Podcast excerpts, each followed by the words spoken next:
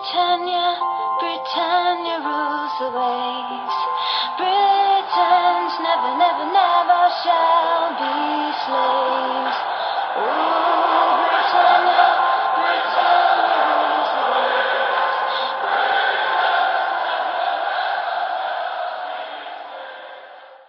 Hej och välkomna till avsnitt etthundraåttiosju utav Svenska F P L-podden. Vi gör oss redo inför en blank Game Week åtta och känner oss lite smått bestulna på Game Week sju.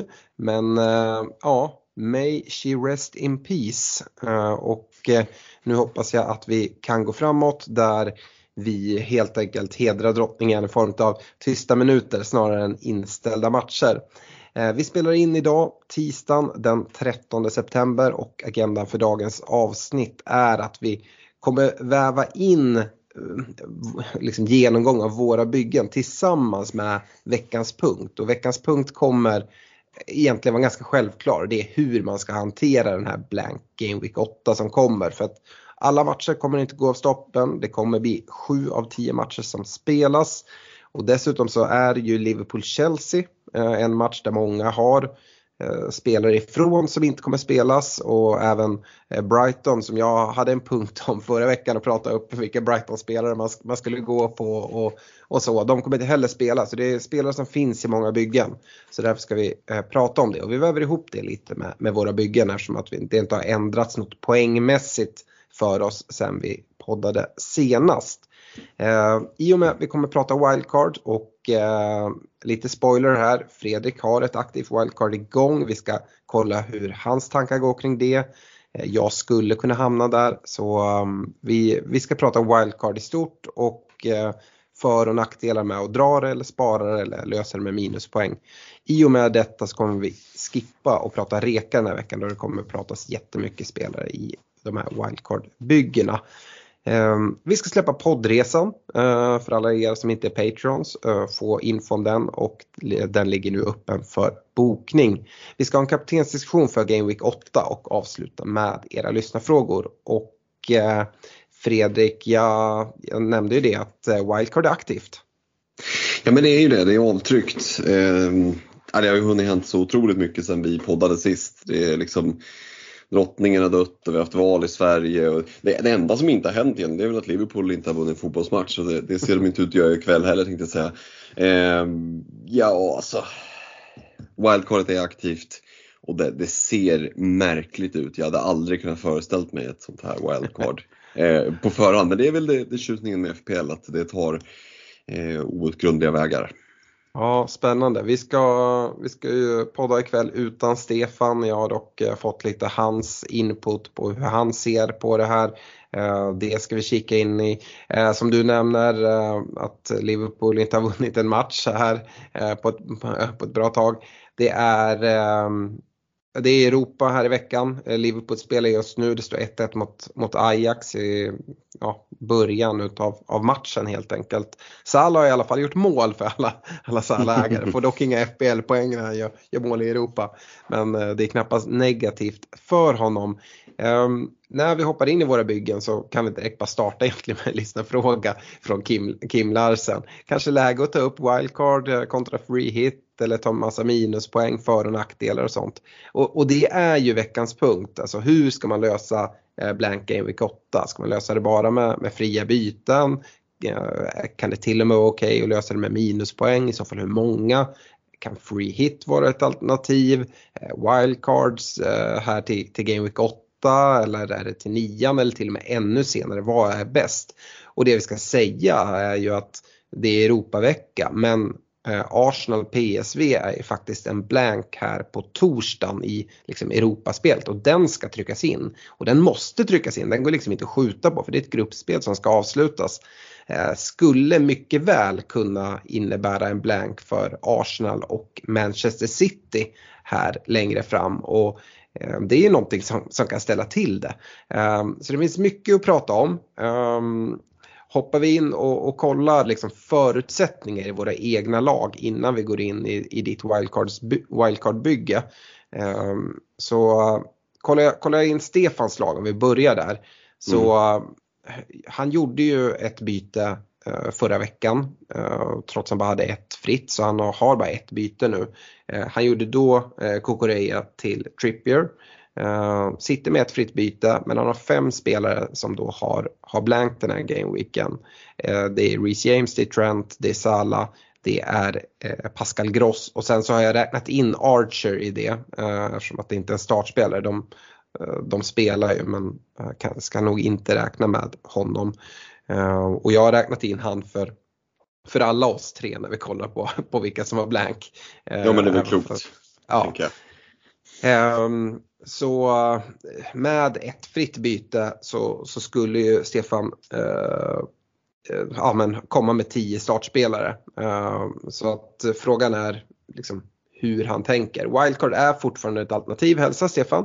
Um, men han kollar även på att, att liksom spara på wildcardet och liksom ta en minus fyra eh, och då få ihop. Eh, och då säger han att han kanske inte lutar på att liksom dra wildcardet i, i nian, utan snarare runt Game Week tolv tretton. Eh, du har ju redan sagt att du har ett aktivt wildcard, men kollar vi in snabbt eh, i ditt lag, så eh, är det väl du som har det sämst ställt eh, utav oss tre. Mm. Du har sju, hela sju spelare med blank, dock två fria byten. Eh, och sju spelare, det är lite taskigt sagt, sex spelare är det väl egentligen, för att Sanchez är en utav dem och du har ju vad vi förväntar oss vara en startande andra målvakt i, i Ward i Leicester. Um, men Sanchez, Trent, James, eh, eh, Kukureya, Sa- Salah, Zaha, Gross och Archer är det ju som... Ja, jag antar att det här ligger, ligger till grund för att du har tryckt av ditt wildcard helt enkelt. Ja, nej, men så är det ju. Har man ett bygge som ser ut som mitt, som är väldigt tungt viktat mot de, de lagen som fick uppskjutna matcher, så tycker jag att det var lite av en no-brainer. Alltså, skulle jag lappa till laget det här, det är liksom att, det blir som att plåstra en trafikolycka. Det, det liksom kommer inte att hjälpa, och det kommer förmodligen bara stjälpa mer än vad det gör, för det hade inneburit väldigt många minuspoäng. Mm.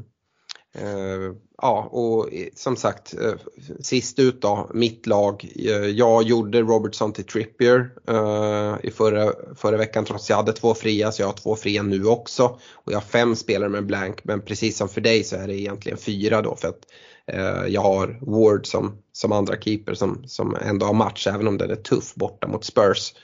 Uh, och visst, det kan vara så att uh, Ward inte får starta den här matchen, men det, han har i alla fall startat alla matcher hittills. uh, Sanchez, uh, Kukureya, Trent, Salah, Trossard och Archer är det för mig. Och uh, ja, uh, gör jag liksom mina, mina dubbelbyten uh, oavsett hur de blir, då blir det ju att ta ut två spelare som, uh, som har blanks uh, och, och ta in två andra. Det troliga, eller det jag kikat mot, det är väl att ta ut Archer och Salah och då plocka in Mitrovic som jag verkligen vill ha in den här omgången. Och sen så har jag faktiskt råd att bara downgrada Salah till en Kevin De Bruyne som ett exempel. Mm. Då har jag liksom elva startande spelare, men nackdelen är ju då att det blir ju inte lika mycket som man kan attackera. Game Week åtta kommer det inte vara. Jag kommer bli tvungen att spela med till exempel Ward i mål. Jag kommer behöva spela eh, Nico Williams mot, eh, mot Fulham och Mitrovic som jag då har, har tagit in. Eh, jag kommer även behöva spela en eh, Neto i Wolves som ska möta City. Eh, så jag vet inte, det är väl nästan som en blankspelare eh, kan man väl säga. Men eh, jag, ja, jag får ihop det. Och så liksom det man väger mot att dra ett wildcard, absolut. Jag kan attackera Game Week åtta eh, och det jag har gjort, jag har egentligen kollat på F P L punkt team, kollat ja, men om jag skulle dra ett wildcard nu eh, i åttan, alternativt i nian, hur mycket skiljer de sig åt? Och nödvändigtvis så skiljer det sig inte jättemycket. Och det är väl det som talar för att dra den i åttan. Samtidigt så eh, säger jag att det inte skiljer sig så mycket nu, men det är med de förutsättningar vi har. Det kan ju vara så att liksom efter landslagsuppehållet så, så skiljer det sig ganska mycket hur, hur jag skulle sätta upp wildcardet. Och um, kan det vara så att det, de, jag är ganska säker på att mitt wildcard-lag i Game Week åtta kommer ta mer poäng än mitt icke-wildcard-lag kommer, i, i åtta kommer göra. Men um, ja, frågan är om jag bygger mig bättre, en bättre avslutning, uh, en tillräckligt mycket bättre avslutning för, för att ta igen det. Mm. Det, det är verkligen fifty-fifty hos mig. Uh, jag vet inte hur du hade resonerat i en, i en liknande situation. Nu sitter du mycket värre till. Men att mm. du kan ha fått elva startande spelare med, uh, ja, men, med de här spelarna som jag pratar om. Uh, ja, hur, hur känner du? Jag sitter ju ändå då med liksom Triple City, Cancelo och, och De Bruyne och, H- och Haaland till exempel. Ja, Mitrovic och uh, ja, men, laget ser inte super uselt ut på något sätt. Nej. Det är ju jättelurigt. Det är ju verkligen tio tusen kronors frågan eller mm. vad man ska säga. Men det är klart att info, information är ju makt liksom. Och, och mm. det är ju någonstans det som är den stora risken med att trycka av wildcardet redan nu. Det är mm. ju att risken är att om du bara drar det en vecka senare så kommer du ha väldigt mycket mer information. Det, det har varit ett, ett landslagsuppehåll. Vi har fått se lite fler P L-matcher där till helgen. Vi märker lite var landar hela landet i, efter allt som har hänt. eh, Du var inne på det med, med Arsenal City där, med den uppskjutna matchen eventuellt som, den kommer ju behövas. mm. eh, Eller Arsenals matcher behöver skjutas upp. eh, Så att, ja, det, det finns mycket sådana så här lösa trådar. Å andra sidan så är det så att ja, du får den här infon, men lite som du är inne på, eh, det kan ju också vara, skilja ganska mycket i styrka på ett, ett wildcard-lag idag kontra ett halvt sargat. För att jag tror inte man ska egentligen haka upp sig på att man har egentligen precis elva spelare eller tio spelare. Och så där. Det är ju, det är ju mer liksom se över laget i stort, kolla hur starkt ser det ut och hur bra kan det här prestera. Vi kommer se lag med nio spelande utspelare som kommer ta mer poäng än, än lag med, med full trupp. Mm. Så att jag... Det var liksom det som gjorde det så himla tydligt för min del, att det var bara de tunga bra spelarna som försvann, känns det som. Mm. Så att, ja, den är klurig alltså. Ja, det, det är den verkligen. Och som sagt, det finns ju potentiellt mycket poäng i Game Week åtta skulle jag säga. Mm. Jag kommer ju då, om jag inte drar wildcard, ända sitta med Trippier från, från Newcastle i, med match mot Bournemouth. Jag antar att du kanske till och med sitter tri- trippelt i ditt, ditt wildcard. Jag tror jag många kommer göra i alla fall. Jag sitter helt utan Spurs i en liksom jättefin hemmamatch mot Leicester. Det är väl inte supersjälvklart att sitta med massa Spurs-gubbar i ett wildcard, men man kanske klämmer in någon och, och sådär. Nu, nu går vi lite liksom kring, allt, liksom kring, kring het gröt här utan att gå in på ditt wildcard. Jag funderar på om vi först innan vi kikar in ska egentligen gå igenom de andra eh, mm, frågorna. Eh, det har varit uppe för en del att kolla på free hit. Jag skulle starkt avråda från det och därför har jag inte förberett nu att vi skulle kolla på hur ett free hit-lag skulle kunna se ut för Game Week, eh, Game Week åtta. Ett tag var det ju snack om att alla London-matcherna skulle ställas in. Alltså Brentford, Arsenal och... Um, ja, Spurs, Leicester och, och sådär. Och då kanske det hade funnits något lite starkare case för eh, ett free hit. Jag tror fortfarande kanske att ett wildcard hade kunnat, kunnat varit aktuellt. Men eh, nu har man ju ännu fler spelare att välja med eh, i, i ett wildcard. Eh, så att eh, jag tycker free hit förmodligen kommer komma till mycket större användning i, till andra delen av säsongen när vi...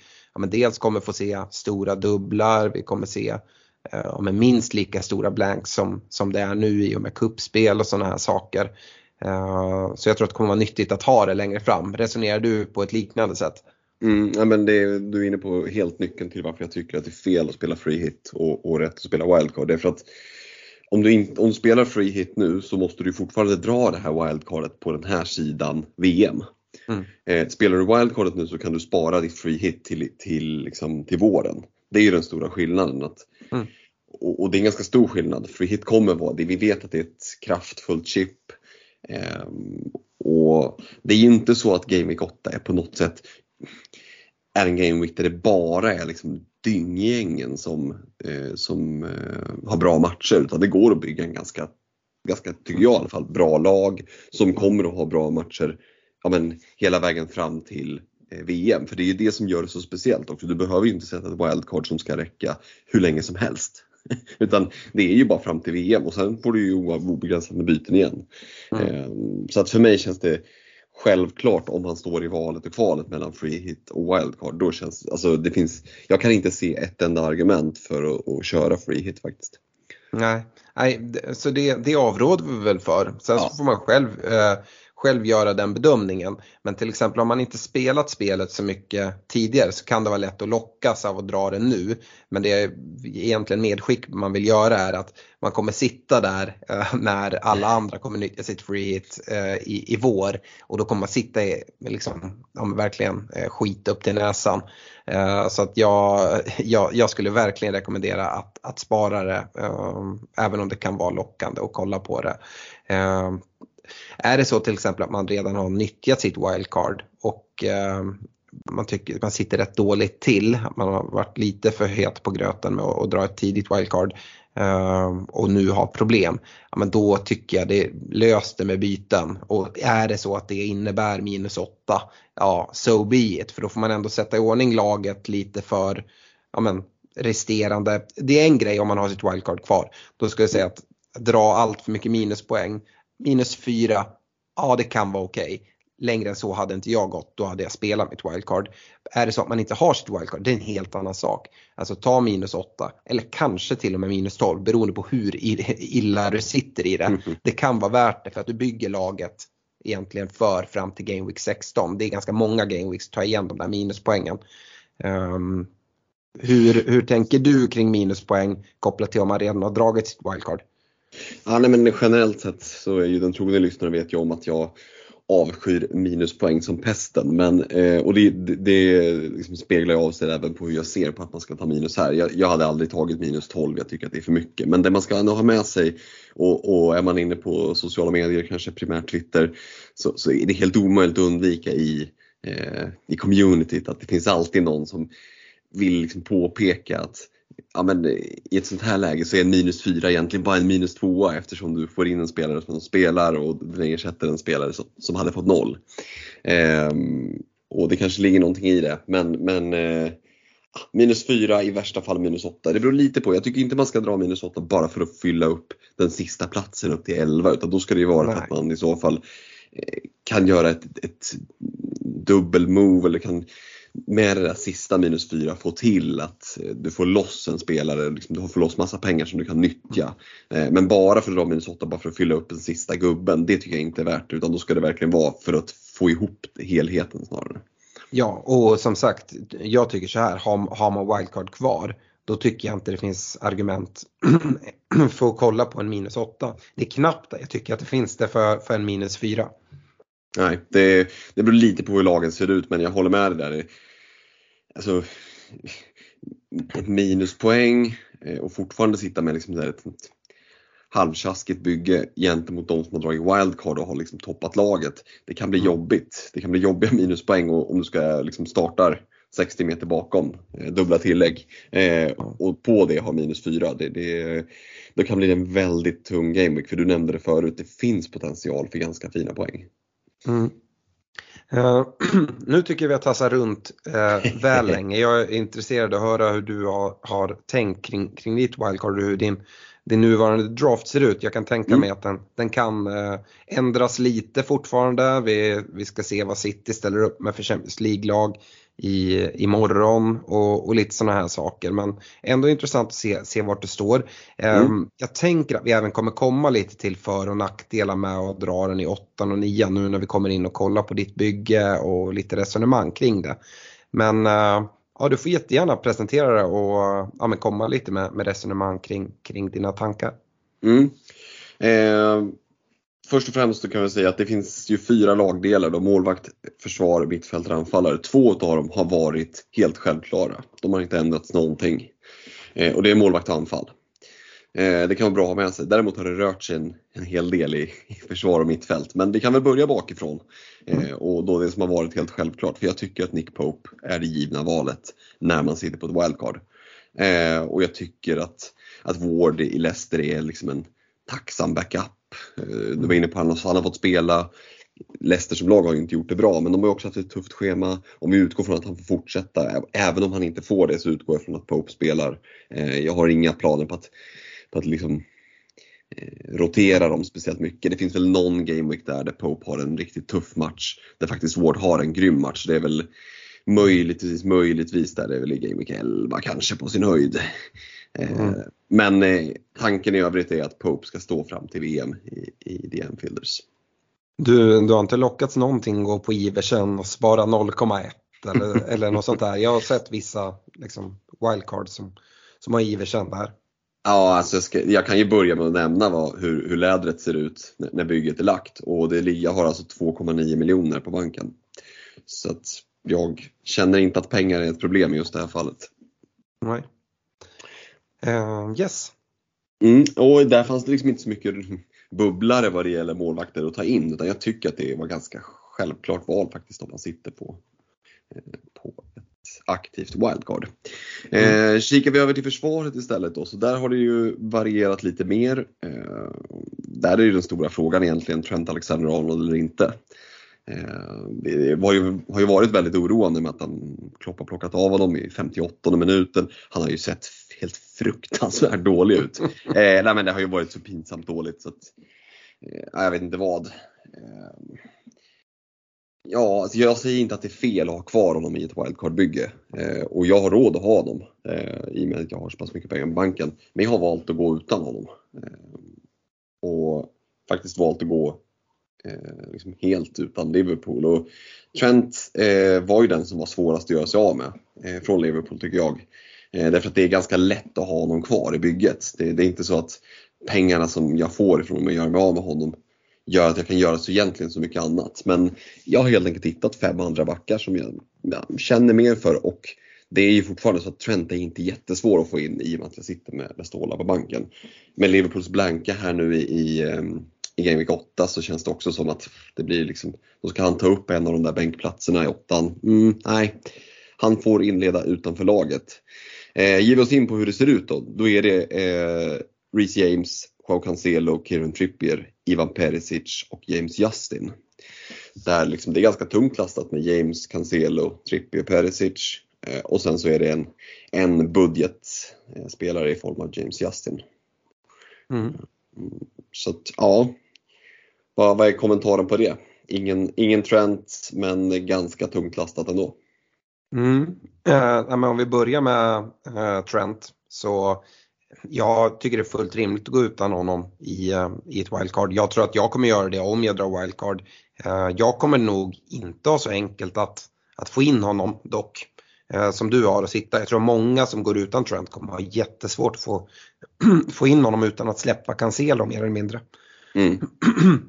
Men alltså, sett till efter landslagsuppehållet, och det, han har ingen match innan, då är det liksom Brighton, Arsenal, City som är nio, tio, elva. Um, där ser jag liksom inget problem att inte ha honom. uh, Å andra sidan ser vi då, då Liverpool nu som börjar få tillbaka spelare från skador, både Thiago på mitten och kre- kreativiteten där, och kanske få lite ordning på saker och ting. Matip ser vi startar i, i, uh, i Champions idag. uh, Såklart behöver få lite matcher och komma, komma upp i allting, men det skulle kunna bli en vändning där liksom många flyr Liverpool i ett wildcard här i åttan, och sen så kommer man vilja, vilja tillbaka på något sätt. Och det är, ja, det är premiumspelare på sina mm. positioner, och det kommer kunna ställa till det. um, Så det är väl liksom medskicket där kring, kring Trent, att jag tror många som går utan, utan Trent i wildcard kommer att ha svårt att få in honom. Så får man liksom ställa sig frågan att, är jag beredd att ta den? Eh, I ditt läge så ser du nu att ja, men det, det ser ganska okej ut. Eh, frågan är, eh, efter Game Week elva, kommer du liksom ha hållit dig och inte nyttjat de här pengarna som sitter på banken nu för att få in en Trent? Eller är det så att du kommer att spridit ut dem och då kommer sitta lite tuffare att, liksom, att få in honom? Omöjligt är det ju såklart aldrig. Uh, det ska man göra med sig, men, men det kanske kommer kräva vissa justeringar om man börjar sprida ut de där pengarna. uh, I övrigt i backlinjen, uh, se att du har valt Reece James som inte har match i, här i, i Game Week åtta. uh, yes. Det tycker jag är väldigt väldigt rimligt. uh, jag, jag tycker inte man behöver känna oro nu med att Chelsea har fått ny tränare i i Graham Potter. Jag tror att James plats är cementerad i det här Chelsea, och jag tror att det är cementerat som, som wingback alternativt ytterback om, om Potter väljer att spela fyrbackslinje i vissa matcher. Han har, tycker om att han gillar förvisso wingback-systemet, men han tycker också om att anpassa spel beroende på motstånd. Mm. Men jag tror inte att vi kommer se Reece James speciellt mycket som, som mittback i en trebackslinje under Potter. Det är svårt att se. Och med Chelseas spelschema tycker jag att det är en självklar spelare i, i ett wildcard. Jag tycker också att det är en självklar spelare man inte byter ut nu, om man liksom inte drar wildcard, utan han får bara sitta där på bänken helt enkelt. Hiring for your small business? If you're not looking for professionals on LinkedIn, you're looking in the wrong place. That's like looking for your car keys in a fish tank. LinkedIn helps you hire professionals you can't find anywhere else, even those who aren't actively searching for a new job but might be open to the perfect role. In a given month, over seventy percent of LinkedIn users don't even visit other leading job sites. So start looking in the right place. With LinkedIn, you can hire professionals like a professional. Post your free job on linkedin.com slash people today. Um, vad nämnde du mer? Du, du nämnde Perisic, det reagerade mm. väl lite på. uh, Jag vet inte om du har hunnit reagera någonting på det. Räknar du med att liksom spela honom här i, i Game Week åtta? Han får ju nittio minuter i Champions League idag. Jag har väl mm. svårt att se att han, han kommer få en start här uh, mot, mot Leicester uh, till helgen. Jag räknar inte med någon start på Leicester, mot Leicester i helgen, men ja, jag, jag har lärt mig att, att inte förutspå allt för mycket liksom, och, och, och låsa mig vid det. Eh, nej, det, det är möjligt att han inte får starta. Och, och de här nittio som kom nu kom ju väldigt, väldigt sent. Eh, apropå att vi spelar in. Så att där är det klart det finns en viss liksom, oro. Men mm. jag är också väldigt sugen på att ha Perisic eh, resten av eh, gameweeksen fram till V M. Mm. Eh, har valt att bygga ett lag där jag har råd, eh, när vi är förbi de här blanksen, att ha spelare som kanske inte får spela.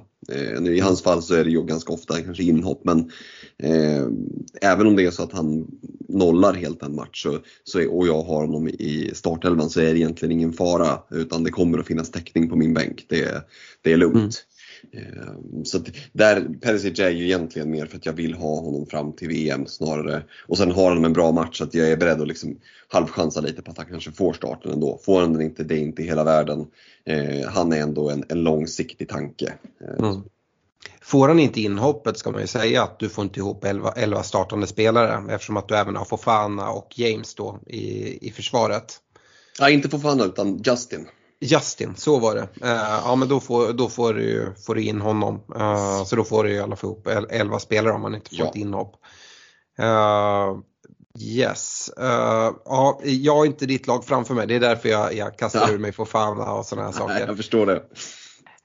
um, Nej, annars det finns inte så mycket att säga kring, kring det där försvaret. Jag tycker Trippier är en självklar spelare för de allra flesta. Det blir ju en uppdubbling i Newcastles försvar i och med, med Pope, men det tror jag vi kommer se hos, hos ganska många lag. uh, Det är inte så att, alltså nu är Game Week åtta kanon. Uh, och så, men sen så är det din del så här halvknepiga matcher och, och kanske hålla nollan i, men jag tycker, jag tycker Pope är ett jättebra målvaktsalternativ, uh, förmodligen det bästa alternativet i ett wildcard. uh, Trippier är ju absolut fin med, med sina nollor, men också med bonus och fasta situationer och sådana här saker, så att nej, det, det går liksom inte att skjuta ner på något sätt tycker jag. uh, så, Trippier, nej, jag tycker, Trippier känns ju lite som en fattigmans Trent. Mm. På något vis, med, med väldigt goda liksom, chanser till offensiv utdelning, fasta situationer. Eh, mm. och så. Mm. Visst sa du att du hade Cancelo också? Ja, Cancelo är väl den som jag... Om Trippier var den mest givna i backlinjen så, så är Cancelo långt ifrån det. Eh, mm. Där stod jag och velade ett tag. Eh, jag tycker inte att City har speciellt jättebra schema. Eh, de har Champions League, så här finns det liksom rotationsrisk, definitivt. Mm. Eh, men ni landar helt enkelt i att det här är ligans överlägset bästa lag. Mm. Och det är en, en back som har ett oerhört tak. Mm. eh, Och jag kände lite att går jag bort ifrån Trent, då måste jag nästan hålla Cancelo. Jag är lite rädd mm. för, alltså, återigen, en troende lyssnare vet att det här med FOMO är någonting som jag sysslar alldeles för mycket med, alltså, att mm. man är lite rädd för att gå för långt ifrån det som väldigt många har. eh, mm. och, och jag kan inte se mig själv dra ett wildcard där jag varken har Cancelo eller Trent, utan jag tror Nej. att någon av dem kommer att sitta i bygget. Och ja, då faller lotten lite på Cancelo, dels på grund av att City faktiskt har match, eh, och sen att jag ser att Cancelo är ju en som spelare som är liksom, mm. alltså han är ju immun mot dåliga matcher, för han kan göra det bra mot vem som helst. Mm. Ja, nej, men att sitta med City defensiv är ju vettigt, och Cancelo är ju det bästa alternativet, även om vi har varit något besvikna över, över hans roll. Mm. Uh, kommer ju förmodligen här mot Wolves till exempel spela högerback uh, på grund av Walkers skada, uh, och det gillar man ju. Uh, han får en liten annan roll då. Uh, skulle säga att den är mer offensiv, så att... Mm. Uh, Ja, det, ja jag, jag tycker inte det är fel att ha honom, men jag tycker det är något att nämna liksom, att jag tycker inte Cancelo på något sätt är självklart i ett wildcard, uh, wildcard-bygge. Um, sen är det svårt att liksom gå in allt för hårt på, på försvaret utan att veta hur resten av positionerna ser ut på mittfält och, och anfall, och hur, hur du ja, men på, på sikt här har tänkt formera det.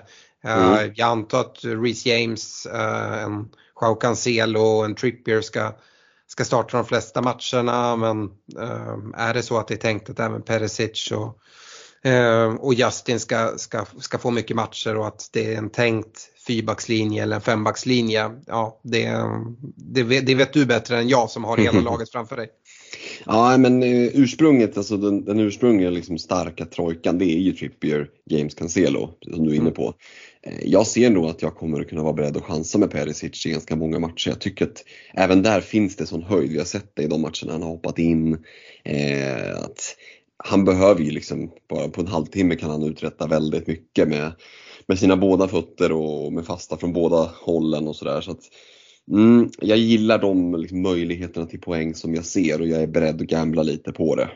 Um, mm. Så att fyrbackslinjer kommer vi nog se uh, i, i bygget uh, från, liksom, från start ganska ofta. Sen kanske det autosubbas en del och sådär, men uh, någonstans är en fyrbackslinje uh, kanske ursprungstanken ändå, skulle jag säga. Ja. Uh, ska vi gå vandra vidare upp mot mittfältet? Uh, ja, men gärna. Här har det nog kanske bytts allra mest. Här tycker jag att det finns väldigt många olika alternativ. Ehm, och om det var så att det fanns liksom bubblare i backlinjen, alltså jag hade kunnat, jag hade kunnat nämnt Nico Williams och Ruben Diaz och där, så, så fanns deras motsvarighet i prispunkter. Att det var egentligen bara att göra det raka bytet ut. Mittfältet har ju mer varit en, liksom att konstruera en, en struktur. Eh, och för min del så, så kommer jag inte att ha Mohamed Salah eh, egentligen oavsett att vad han gör här mot, mot Ajax. Jag kommer att gå utan Salah i ett wildcard, och, och dels på grund av Liverpools dåliga form, dels på grund, dels på grund av hans dåliga form, och att de har den här blanken. Det är liksom, eh, jag, jag kan inte se mig övervintra honom på någon bänk så. Eh, utan då blir ju den liksom, motfrågan, ska jag ersätta honom med De Bruyne eller Son, eller ska jag sprida ut pengarna Eh, lite mer eh, och har liksom mixtrat egentligen med både Son och, och De Bruyne. Och anledningen till att jag inte landar i någon utav dem egentligen, det är ju att Son tycker jag har sett ganska kall ut. Jag vet att Stefan nämnde senast att han såg bra ut i förra matchen, men utbytt idag. Spurs, mm, jag vet inte. Jag eh, är inte så pass övertygad att Son, att jag tycker att den oerhört höga prislappen som han ändå sitter på motiverar. Så att jag väljer bort Jungmin Son. Och går vi då till De Bruyne, så är han en väldigt, väldigt bra spelare, men vi har ju sett att han är ju långt ifrån immun mot rotation. Och vi vet att Pep Guardiola vill väldigt gärna vinna Champions League. Mycket C L-matcher nu. Jag vågar inte gambla på den pengen heller, för det kan mycket väl vara så att han, han får en vila, Eller, eller bara plockar av all i sextionde, om det är så. Så att jag avstår från både Son och eh, De Bruyne, vilket gör att jag får ett mittfält som blir väldigt mid-price-tungt, kan man säga. Eh, där vi hittar då både Martinelli, James Madison, Jarrod Bowen, Dejan Kulusevski och Andreas Pereira. Eh, så Martinelli, Madison, Kulusevski, Bowen och Pereira. Vilket gör det till ett väldigt flexibelt mittfält. Det kan vara så att jag ställer upp med tre manna mittfält vissa game weeks, men det blir ganska tunga spelare på bänken. Men jag skulle också kunna lira alla fem någon game week, om jag känner för det. uh, Vad sa du? Martinelli, Kulusevski, Madison, Pereira och Bowen. Bowen. Yes, uh, ja, men, uh, intressant uh, på, på många sätt. Uh, det är framförallt väldigt kul att Kulusevski är med där. Uh, Fredrik, ja, det, sett ja, det... till inför avsnittet för den här säsongen måste jag säga. Och det kräver väl sin förklaring, eh, att han är ju den verkligen kortsiktiga panten i det här. Eh, och det var kanske fel uttryckt. Och, och, ja, det är en placeholder liksom... för Zaha gissar jag. Ja, exakt så. Eh, Kulusevski startade bänk här i veckan i, i C L-torsken, fick hoppa in. Jag tror att han får starten i den fin, fina hemmamatchen mot Leicester. Eh, och precis som du nämner, Wilfried Zaha. Jag tycker att det, det finns ett case för att ha med Zaha i ett, en, ett wildcard på ett sätt. Men jag har landat i att han inte sitter med i mitt bygge utifrån att de har blank nu i åttan, de har Chelsea hemma i nian, då måste jag inte ha in honom. Det vill säga jag måste inte tokplanera in bytet det första jag gör. Jag kan mycket väl spara det om bygget ser bra ut och sen att plocka in honom till Game Week tio. Mm. Ehm, för in ska han ju då med det spelschemat Palace har fram till V M och den formen han är i. Det kan mycket väl bli så att han kommer in redan eh, Game Week, alltså Game Week nio om man får feeling för det. Ehm, men, eh, nej, men det är helt rätt. Han är ju en placeholder för för Wilfried Zaha och, och där liksom vad det gäller Palace så kan jag se en Joakim Andersen som också börjar, kan bli aktuell där från Game Week tio. Det finns ett, det finns många Palace-spelare där, men det kanske Zaha är den klarast eh, lysande stjärnan. Jag vet inte hur du resonerar kring honom och ett wildcard, för det blir ju lite sådär, man vill ju ha honom i bygget, men eh, din, delar du känslan att man faktiskt kan klara sig utan honom både åtta och nio? Ja, jag hade nog gjort som dig, uh, att gå utan honom uh, för att, och, och lägga upp en ty- tydlig strategi att, mm. för, um, att liksom ha, uh, att kunna plocka in honom på ett enkelt sätt till, till efter Chelsea-matcherna, alltså till Game Week tio. Um, det, det hade jag gjort. Um, det finns liksom, det finns läge att attackera åttan nu uh, och då tycker man gör det. Kolla på två matcher, vem, vem, vill, vem kan man tänkas vilja ha? Och Kulusevski är väl liksom absolut ett bra, bra namn för det. Jag gillar verkligen matchen mot Leicester. Um, och just att han får, får vilan här. Uh, det är väl han som byts in mot, mot Son mm. tror jag. Så han Jajamän. får väl liksom tjugo minuter eller något sånt. Uh, så förväntar mig också starten. Uh, så ja, nej, men det är, det är inte så mycket att säga om. Martinelli, han har det haft och har uppbyggt värde i honom. Tycker dessutom att det kanske är ja, men en utav de mest prisvärda eh, spelarna i, i sin, sin kategori. Eh, så inget konstigt att behålla honom. Eh, Madison, ja det är inte en bra match här. Men skillnad från Zaha så är han sen fin redan från, från Game Week nio. Så jag vet, jag vet inte om Madison är en spelare som, som du planerar att starta mot Spurs. Det är inget fel att göra det här i Game Week åtta. Eh, han, sitter, han sitter bänk i, i bygget just nu. Ja. Uh, jag kan se att man drar ett wildcard och även spelar om i Game Week åtta, för det är en spelare som, som kan komma iväg med poäng från, från vilken match som helst. Mm. Uh, men här har du även möjlighet att sätta honom på bänken. Uh, och, ja, det är väl vettigt. Uh, du har mycket pengar på bänken, ändå så har vi en Pereira kvar uh, mm. på mitten. Det är väl kanske också för att det är värt att ha pengar på bänken om du skulle vilja få in Trent eh, eller sådär. Har du lekt någonting med att uppgradera honom? Eh, mm, ja, verkligen. Pengar. Han har varit både Foden och Gündogan och, och Zaha för den delen. Eh, mm. Men eh, jag landar i att spelschemat för Fulham är ju så sjukt bra här. Egentligen fram till och med Game Week fjorton. Sen har de i, i femton sexton har de båda Manchester-lagen. Eh, men då kan jag mycket väl tänka mig att bänka honom. Men fram till dess ser det ju väldigt fint ut. Och, och Andreas Pereira har ju, har ju sett alltså, fenomenal ut. Eh, mm. Och för sin prislapp så ja, men det, det är lätt att liksom... Och framförallt är väl det här ett tips till många som är, som är nya i spelet och som inte är så vana att det är väldigt lätt att känna att om jag har så här mycket pengar då kan jag handla för allting. Mm. Du vet, man, är i en, man är i en affär och kollar på en tröja och två lax och, och spenderar och då köper jag en tröja för tvåtusen fast det fanns en tröja för åttahundra som var kanon så du sparar tolvhundra. Men mänskliga hjärnan funkar ju inte så att vi tittar ju hela tiden upp till gränsen. Ja, vad, vad hade jag precis kunnat in, liksom, vad kunde jag precis inte ha råd med? Mm. Eh, och här är jag liksom alltid tvärtom och se att men jag vill ha Andreas Pereira eh, oh, fyra komma sex, ja tack och bock mm. eh, det gör att jag kan ha två komma nio på banken, säkra tillgången till eh, till exempel Trent eh, mm. så att, eh, jag tycker att det finns absolut ett case för att ha honom. Mittfältplatserna är då, alltså jag har ju ingen Liverpool-spelare till exempel. Eh, som sagt, de har ju den här med blanken och sådär, men, men det hade ju, alltså, jag skulle aldrig klanka ner på ett bygge som satt med en Luis Diaz och övervintrade honom på en av bänkplatserna till exempel. Eh, jag väljer att inte göra så. Det är inte omöjligt att jag kommer att kliva på eh, till exempel Diaz lite längre fram, beroende på om Liverpool får, får ordning på skutan. Eh, mm. Men nej, eh, jag...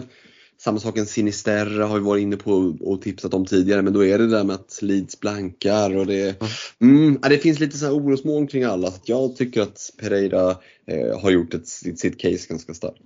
Mm. Det kanske finns anledning att komma tillbaka till den här tvåtusen kronors tröjan när vi går över och pratar Jarrod Bowen. Eller ska jag säga noll plus noll Bowen. Um, Exakt så. Du, du väljer honom för en Paquetá. Mm. Um, tankar där... Uh, kring Bowen, är självskriven i ditt lag? Jag gissar att svaret är nej. Nej, det är ju definitivt inte. Det här är ju verkligen, apropå pant, eh, mm. så är det här min kanske största chansning i bygget. T S P på under tre procent. Eh, mm. Så här sticker man ju ut. Eh, och, och det är också lite tanken med det. Ett, ett wildcard får ju bara inte vara för säkert. Det måste finnas lite liksom, saker som sticker ut. Och, och då tycker jag att det är läge att kliva på en Jarrod Bowen. Varför har han gjort noll plus noll? Ja, det, han har ju gjort det dåligt. Hela West Ham har sett ganska rackiga ut. Men de kliver in i ett spelschema nu där de ska möta Everton och Wolves och Fulham och Southampton. Eh, visserligen Liverpool och sen Bournemouth. Det, här finns det möjlighet att komma igång. Skulle inte förvåna mig ifall...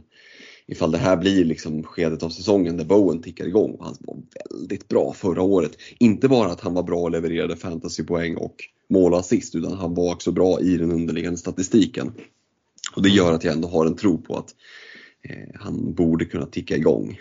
Mm. Och åtta komma ett, det finns massor av flyktvägar därifrån om jag märker efter två tre Game Weeks att det inte funkar. Så att det, det är en ganska tacksam chansning att göra, eh, tycker mm. jag. Som du är inne på, det finns ju liksom alternativ, eh, definitivt. Jag hade kunnat gå på en, en Raheem Sterling till exempel. Eh, mm. Men då skulle jag dels övervintra honom, eh, här Game Week åtta, eh, tappar en liksom, spelande spelare. Eh, och sen så, ja ah, men...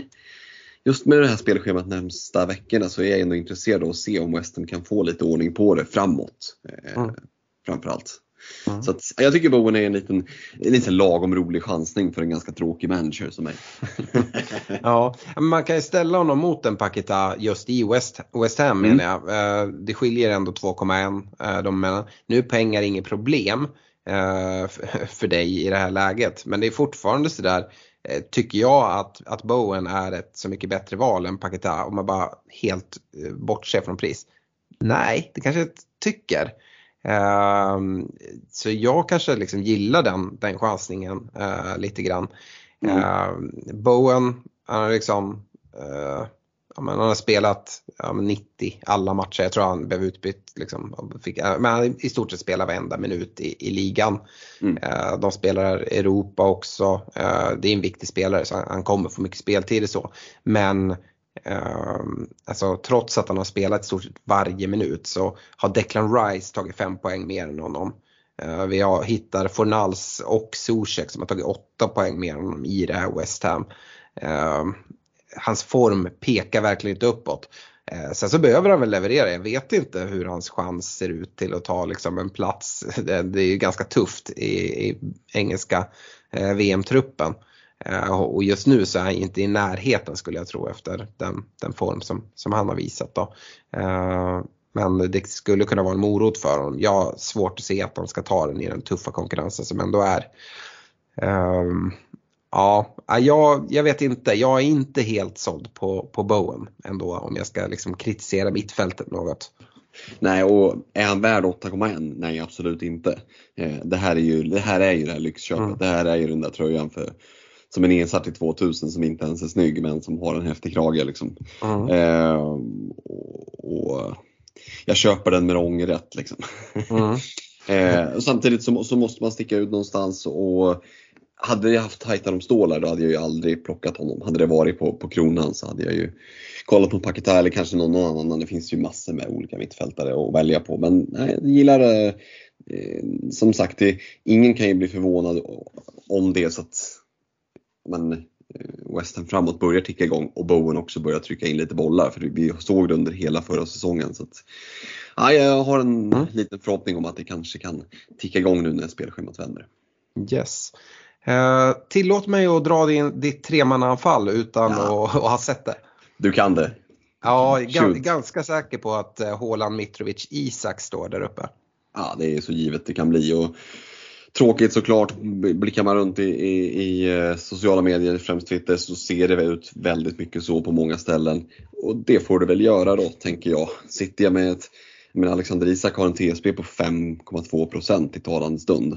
Mm. Eh, så han är ju en superdifferential. En Mitrovic som känns som att det är väldigt många som redan har plockat in, tjugosex procent i, i T S B. Ja, det innebär att tre av fyra gubbar inte sitter med han i bygget. Och Brauten, ja alltså, han är ju den mest självskrivna i hela bygget. Han ska ju ingenstans. Ja, det är, väl din, ty- det är väl din permakapten också om man kollar på ditt bygge egentligen. Så kommer det ju att vara att han kommer ju väl hela tiden att eh, vara liksom första valet. Sen eh, får vi väl se här eh, framöver lite hur... hur han kommer att rotera, så ska man försöka ge sig på svår jävla pepp rouletten igen. Men, men mm. de går ju in i lite tuffare matcher där i elvan tolvan med Liverpool och Arsenal borta. Mm. Ja. Det finns ju ingen naturlig, i och med att jag bara har en premiumspelare, så finns det ju ingen naturlig liksom, andra gubbe som bara kan ta binden. Å andra sidan så finns det ett gäng spelare med bra matcher. Så att jag är liksom inte orolig för att kunna... Eh, för att kunna hitta ett bra kaptensalternativ. Jag kommer alltid ha en, en ganska bra spelare med en bra match. Mm. Men det är inte omöjligt att binden bara perma sitter på Haaland ändå. Mm. Ja, eh, jag, jag tycker liksom, ja, men Haaland är, både Haaland och Mitrovic skulle jag säga är fullständiga no-brainer. Isak skulle jag ändå vilja liksom flagga upp lite frågetecken kring.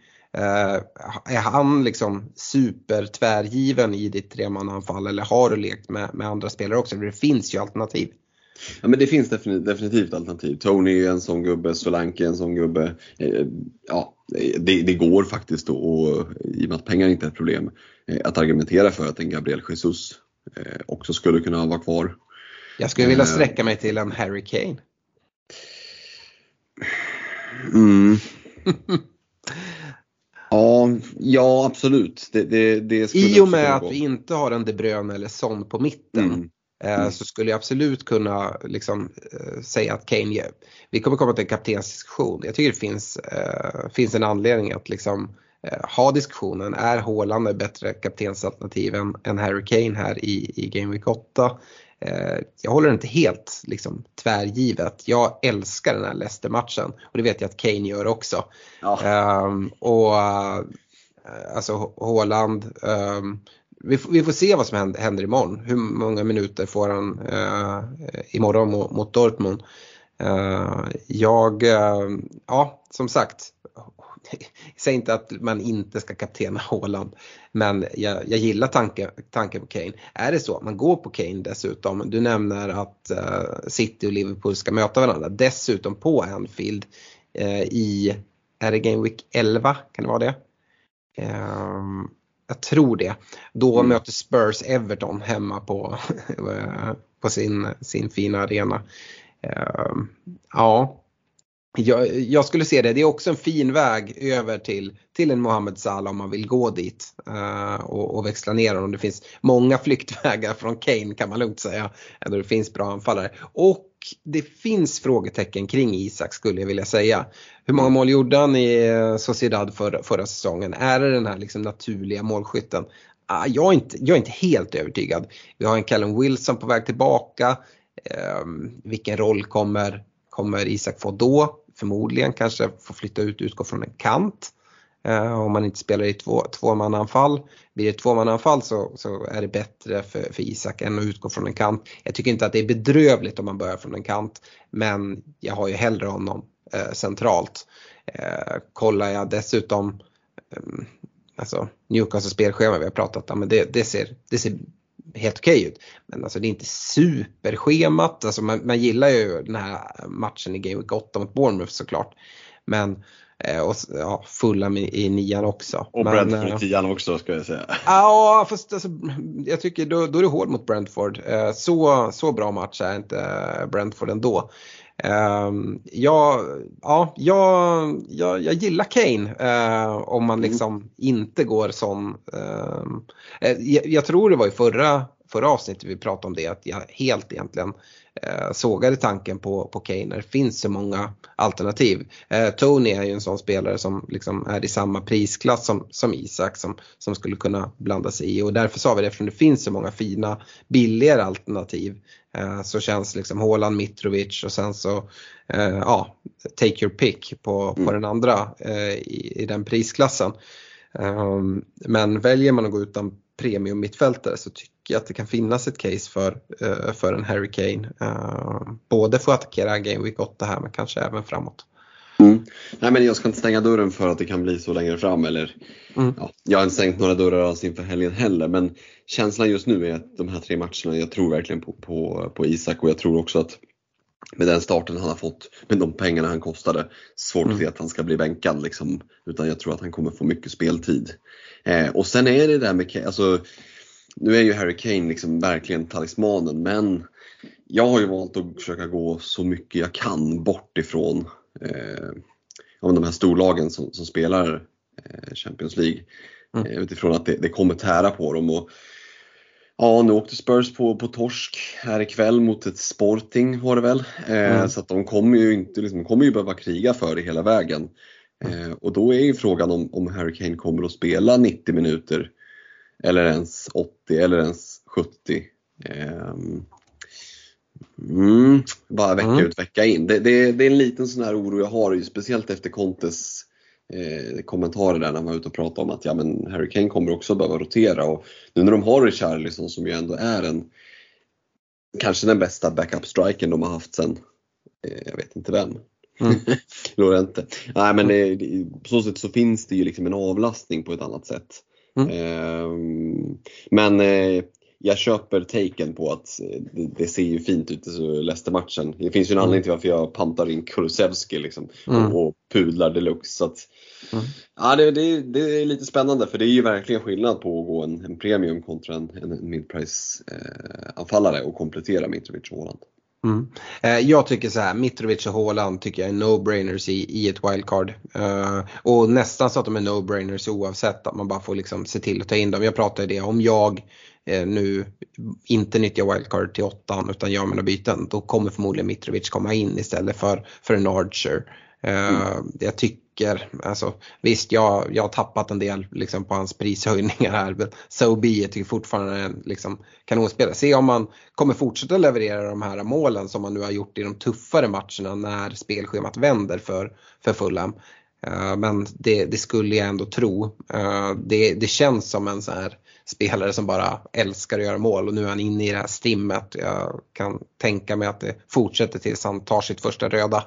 uh, får, vi, får vi se när det blir. Men, men I, Mitrovic och Haaland, de, de ska liksom ingenstans. Den tredje anfallsplatsen tycker inte jag alls på något sätt är given. Uh, utan här, här finns det alternativ, både i samma prisklass som Isak. Och jag säger inte att Isak är ett dåligt alternativ, han skulle mycket väl kunna vara med i mitt, i mitt wildcard-lag också, om jag drar det här i åttan. uh, Skulle jag dra det i nian däremot, så är det troligare att Isak inte är med, utan jag går, uh, går åt ett annat håll. Mm. Um, Nej, men där, där, är väl, där är väl infon som är skillnaden. Låt säga att han sätter mm. två baljer mot Bournemouth, då... Mm. Då blir det nog jobbigt att liksom ändå hålla han utanför. Blank mot Bournemouth, då kommer det ju vara en ganska enkel sak att blicka eh, mot andra spelare. Så att, ja. Det är en fin match i åttan, och, och utfallet där kan spela ganska stor roll, tänker jag. Ja, precis. Och här är ju liksom, liksom tio tusen kronors frågan någonstans. Alltså information is key, eh, absolut, med att hålla sitt wildcard. Men det handlar också om att komma head of the curve, eh, mm. som, som man brukar säga. Eh, och ja, det, vi kommer bara veta i efterhand vad, liksom, vad som hade varit den bästa strategin. För, liksom, för dig tycker jag din strategi är ganska given. För mig finns liksom... Uh, båda alternativen öppna. Uh, I den bästa av världar hoppas jag att om jag inte drar mitt wildcard, att liksom uh, landslagsuppehållet är fullständig jävla shit, shitstorm, och vi har skador till höger och vänster på alla de här wildcard-gubbarna, och Det är liksom, ja, men vi får massa liksom ny information. Vi får reda på att Arsenal City är, är en blank där i Game Week tolv, tror jag det är. Mm. Ehm, och liksom massa sån information. Ehm, det, det hade inte varit så tokigt. Ehm, och dessutom hoppas jag då att till exempel en spelare som Isak håller sig lugn mot, mot Bournemouth och ehm, sådär. Ehm, men ja, det, det vet vi inte. Eh, nu har jag ska vi säga... hela bygget framför oss också. Mm. Ja, jag ska säga det kring bygget. Det finns ju några fler tankar kring det här. För den som har ett eh, liksom fotografiskt minne, tänkte jag säga, eller har lyckats få upp det här, så, så eh, inser man att man har, jag har tre Leicester-spelare. Och det är de tre som sitter på bänken tillsammans med Reece James mm. inför Game Week åtta. Eh, det är Ward som reservkeeper, sen är det Madison och Justin som får liksom agera. Agera sköldar om det är någon som blir roterad. Perisic. Perisic. Haaland för den delen. Alltså, ja. Där måste man ju vara ödmjuk nog och inse att det kommer att komma förr eller senare. Mm. Men Martin, det spelar ingen roll. Han har man ju ändå.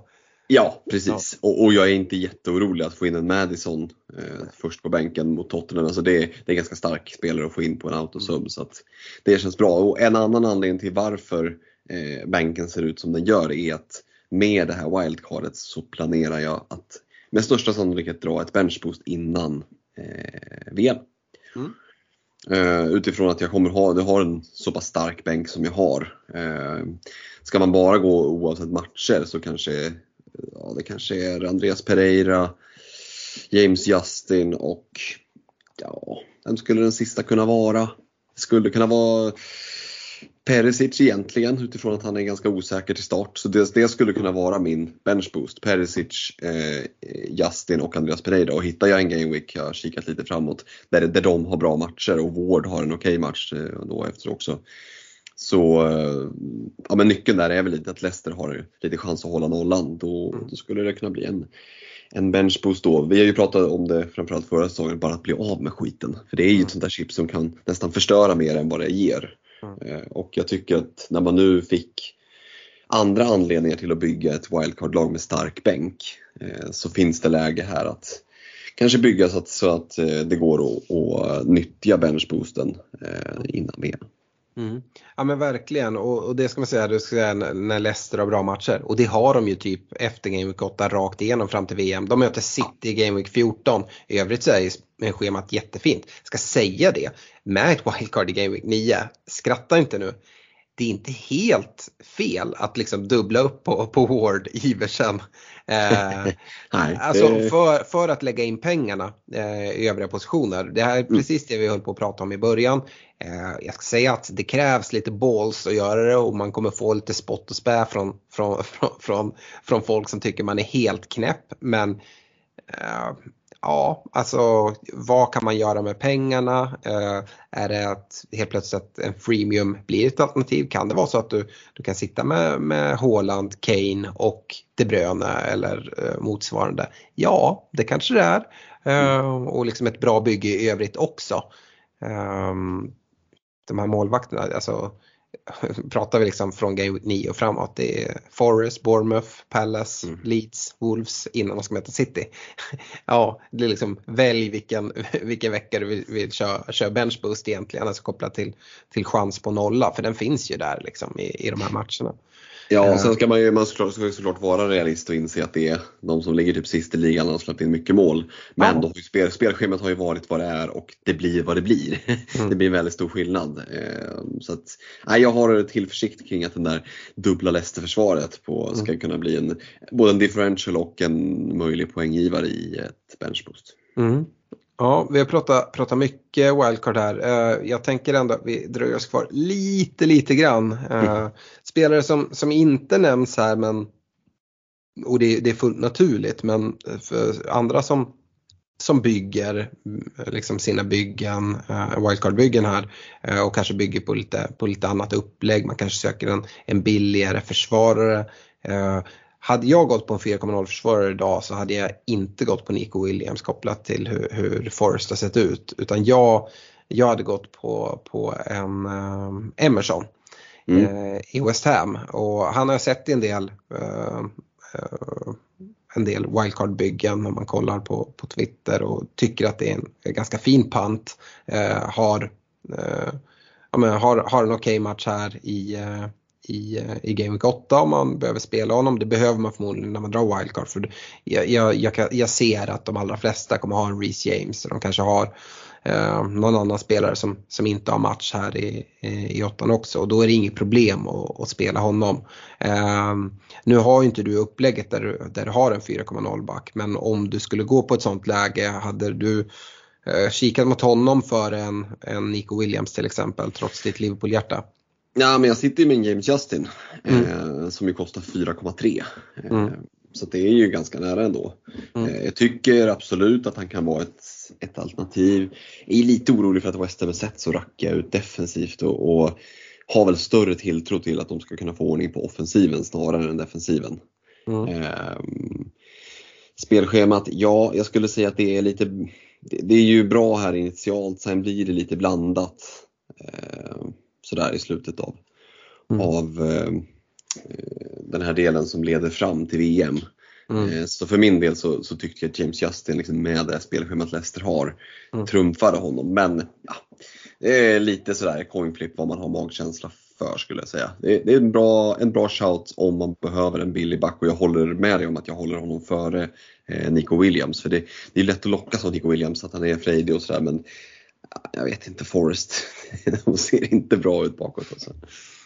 Nej, så är det. En annan spelare som också är en sån här möjliggörare nu, Andreas Pereira, tycker jag är jättefin. Men är det så att man vill ha två stycken billiga mittfältare av någon anledning, så Bailey som, som många har bränt mm. sig på, han har sjunkit en del i pris. Känns som att han liksom ändå har fått, kommer närmare sin startplats, kan, kan jag känna.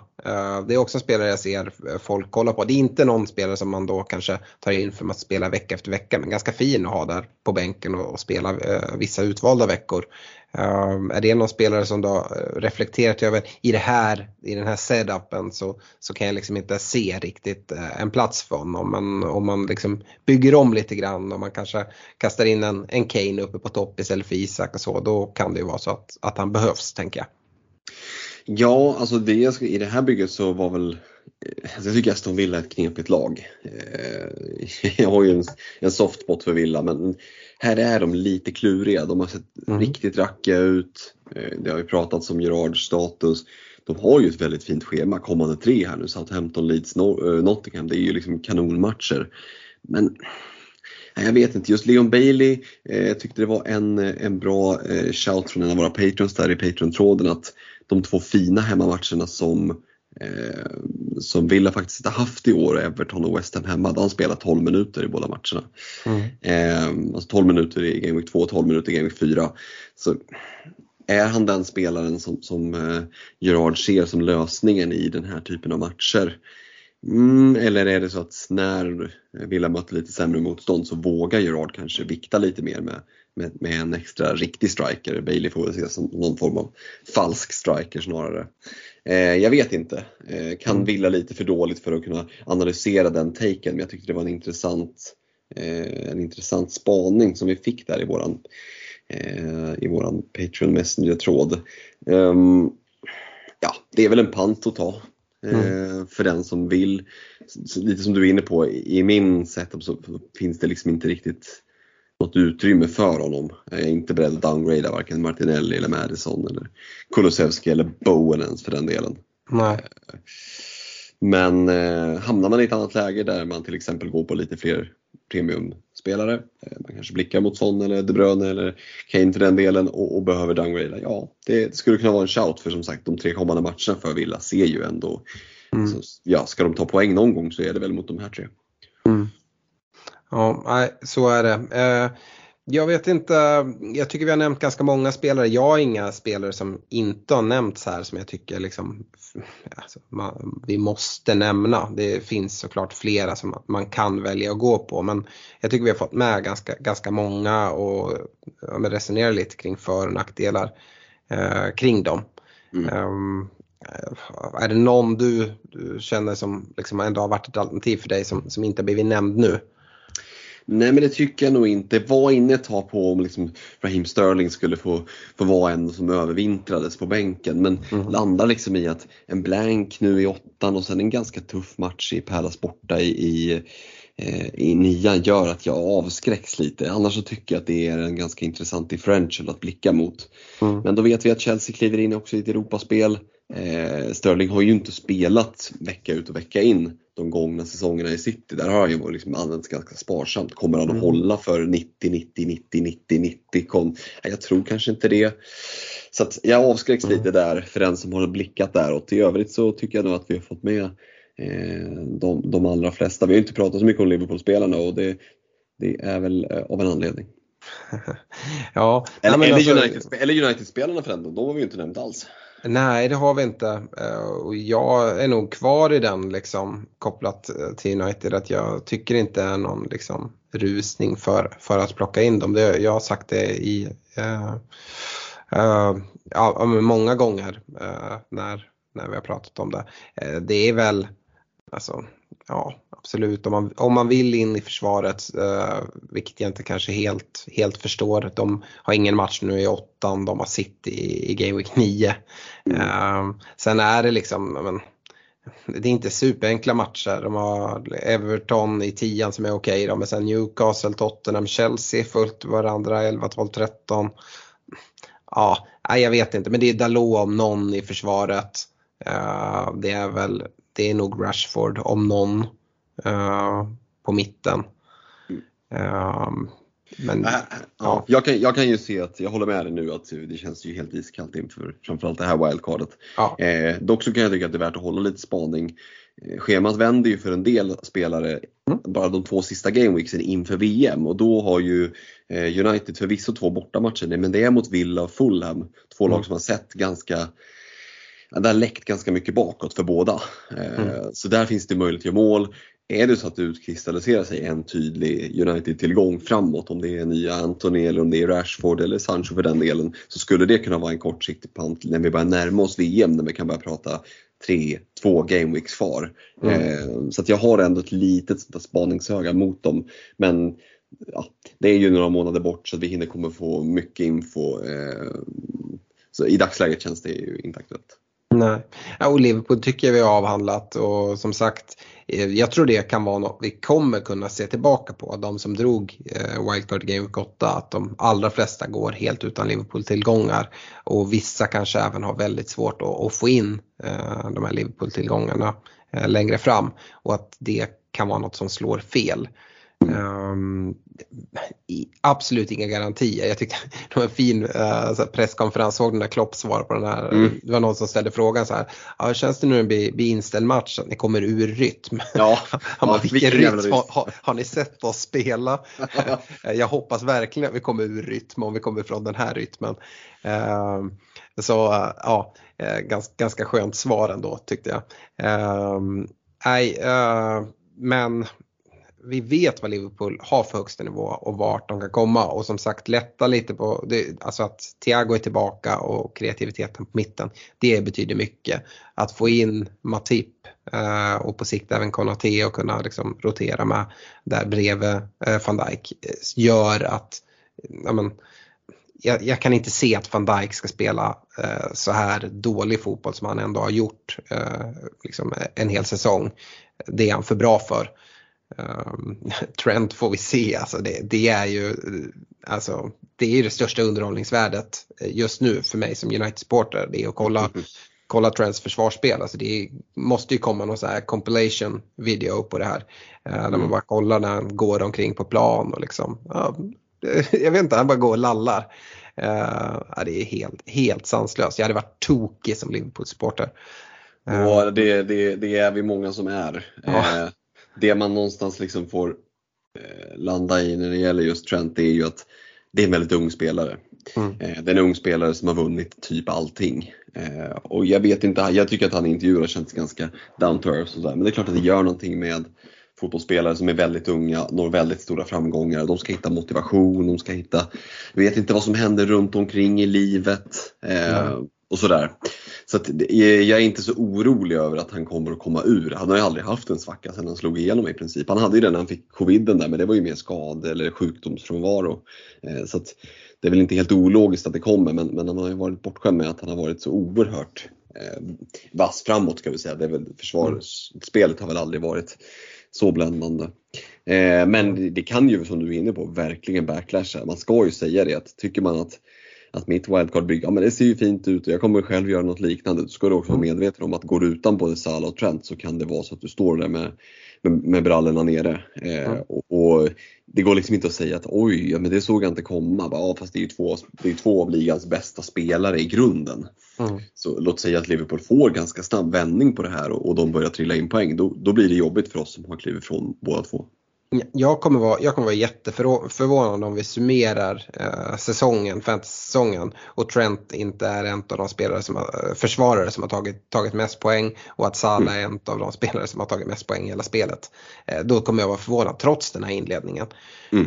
Um, så absolut. Sen så, det här har vi pratat om länge. Det, det, är inte, det är inte galet att gå utan dem nu. Eh, och det säger väl mer om, liksom, om hur de har presterat här. Mm. Ja men verkligen så. Uh, bra, mycket wildcard-snack blir det. mm. uh, Men jag tycker att det verkligen förtjänar det. Och det är många som går i de här tankarna. uh, Jag är ja, men, skulle verkligen säga att det är fifty-fifty för mig. uh, det, det som vi inte har varit inne på egentligen, det är liksom så här tydliga för- och nackdelar med att dra i åttan eller dra i nian, eller till och med senare att ha möjlighet att bestämma och dra det senare. En sak är ju, vi har varit inne på det, att liksom komma före kurvan på, på vissa spelare. Dessutom hänga med på, är det så att mitt, mitt wildcard nio kommer se i stort sett likadant ut även när vi har mer information, ja, men då kommer jag ha tappat, tappat priser eh, på, på, på vissa gubbar. Vissa som sjunker, vissa som jag ska ha in som stiger och sådär. eh, Så det kan också vara en sak. eh, Nu var pengar inga problem för dig, men det är med den setup som du har. Drar man mm. wildcard i nian, så finns det definitivt mer argument för att ha med eh, någon Liverpool-gubbe i Trent eller Salah.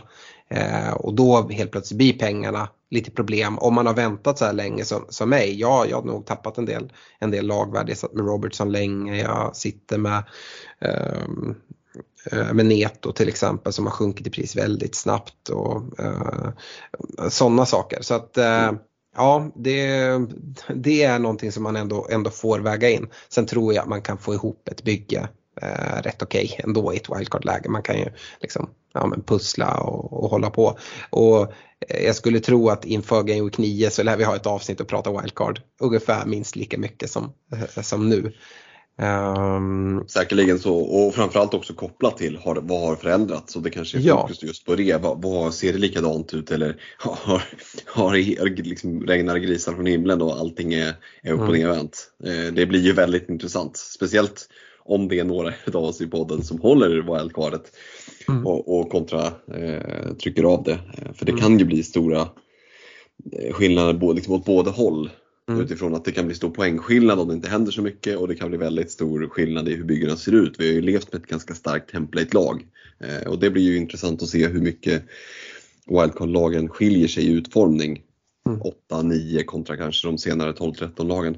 Mm. Och mycket kommer även avgöras eh, liksom kring när det har varit bäst att dra wildcard, sett till till exempel de här attackerna som görs nu i, i Game Week åtta. Hur kommer de spelarna leverera? Är det så att Isak och Bananas mot, mot Bournemouth till exempel, ja, men det kommer påverka också ganska mycket känslan kring, kring om det var ett lyckat wildcard eller inte, även om man drar det för lång sikt.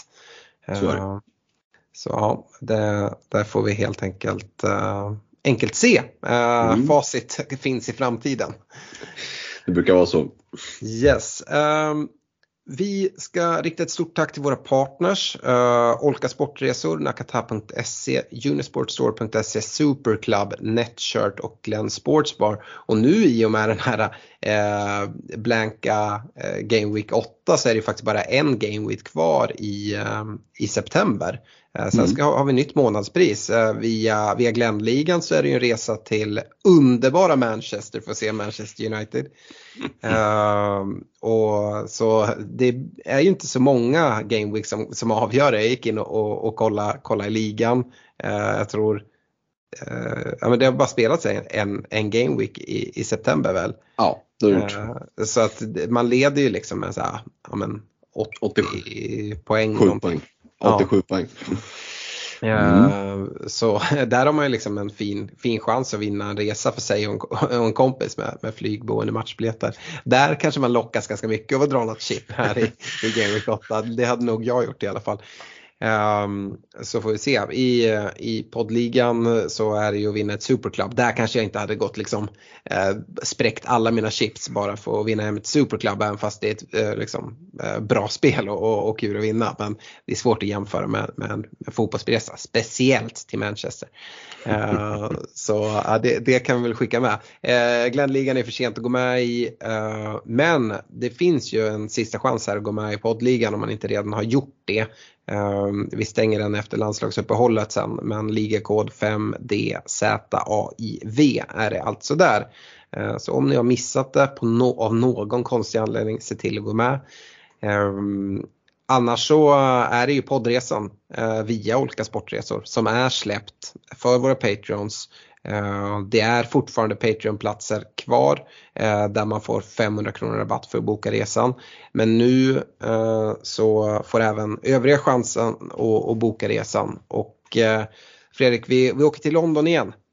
Ja, men vi gör ju det. Vi har ju spanat eh, spelschemat under våren och, och också då eh, parallellt med det diskuterat vilken arena vill vi uppleva. Vi, vi, det har väl inte undgått någon att vi tre i podden då håller på Arsenal, Manchester United och Liverpool. Och vi har pratat lite kring att åka och se någon av de stora lagen. Men det blir ju lätt liksom att gå på en hemmamatch för någon av de stora lagen. Att, att det blir väldigt mycket supporterresa utav det. Och vi vill ju göra det här till en, till en poddresa för svenska F P L-podden. Vi vill ju ha samma liksom, goa F P L-kött. Och, och vi vill gärna ha en stor palett av supportrar från massa olika lag, så som vi hade på, eh, på resan i våras. Eh, och därför har vi ju spanat in klassiska Mitrogol, Craven Cottage. Äh, vi ska vi gå och se Fulham. Ja, det ska vi göra. Det blir Arsenal i år igen. Förra året åkte vi såg Palace Arsenal. Nu blir det Fulham Arsenal. Ja, det är, det är ett av de lagen som har, har väldigt många supportrar i, i Sverige. Eh, Stefan var, var lite så här, jag vill inte åka och se Arsenal igen efter, efter vad som hände på, på uh, Sellers Park. Eh, men det var, det var den resa som, som pass, passade bäst kopplat till hur det ser ut till våren. Eh, det hade lika gärna kunnat varit ett liksom, Fulham-Liverpool, men ganska snabbt så tyckte vi att men, Fulham är en, en rolig arena eh, och, och besöka, och Craven Cottage som eh, liksom, ja, men, en, en väldigt liten arena precis bredvid eh, Themsen. Eh, jag har aldrig varit där, eh, så ser jättemycket fram emot att besöka den. Jag ska ju säga det också att det är ju fördelen med att åka till London är flera. De billiga flygen och de många flygen som går, alltså beroende på vart i landet man flyger ifrån och beroende på liksom vilka flygtider man vill ha. Vill man åka liksom senare på dagen eller tidigt på morgonen? Det finns så många avgångar. Det är en stor grej. En annan grej är ju möjligheten att gå på andra matcher, både i Premier League men även i Championship.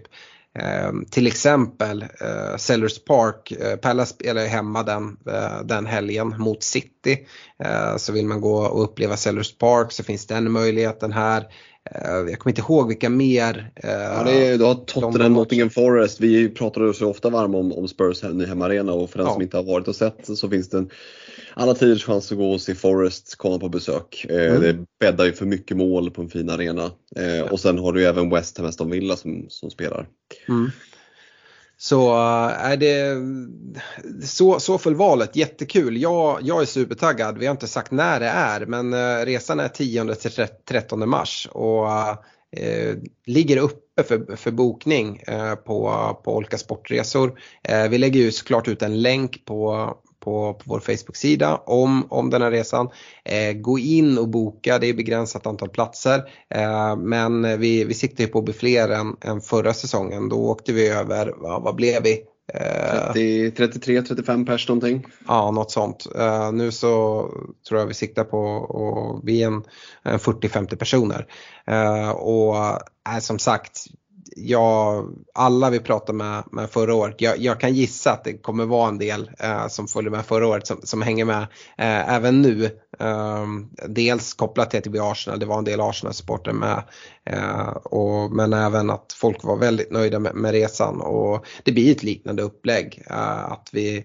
Ja, men vi, vi försöker styra upp lite grejer som händer. Eh, det kommer ju såklart vara eh, liksom, ja, men innan, innan matchen vi går på kommer det vara no, något schysst häng. Men även, alltså Waxy O'Connor känns, känns självklart, Fredrik. Ja, det, det känns ju som en så given liksom, del av podden Away till London. Eh, och jag tycker att den här resan går att och liksom sälja in ganska lätt. Både till Arsenal-fans och till folk som håller på andra klubbar. För Arsenal-fans så är det så här: du får en möjlighet att se Arsenal borta. Fine, du kan inte stå liksom i din Arsenal-tröja och jubla, men det är ganska sällan vi svenskar får möjlighet att se våra favoritlag på bortaplan i England. Mm. Den, den chansen kommer ganska sällan.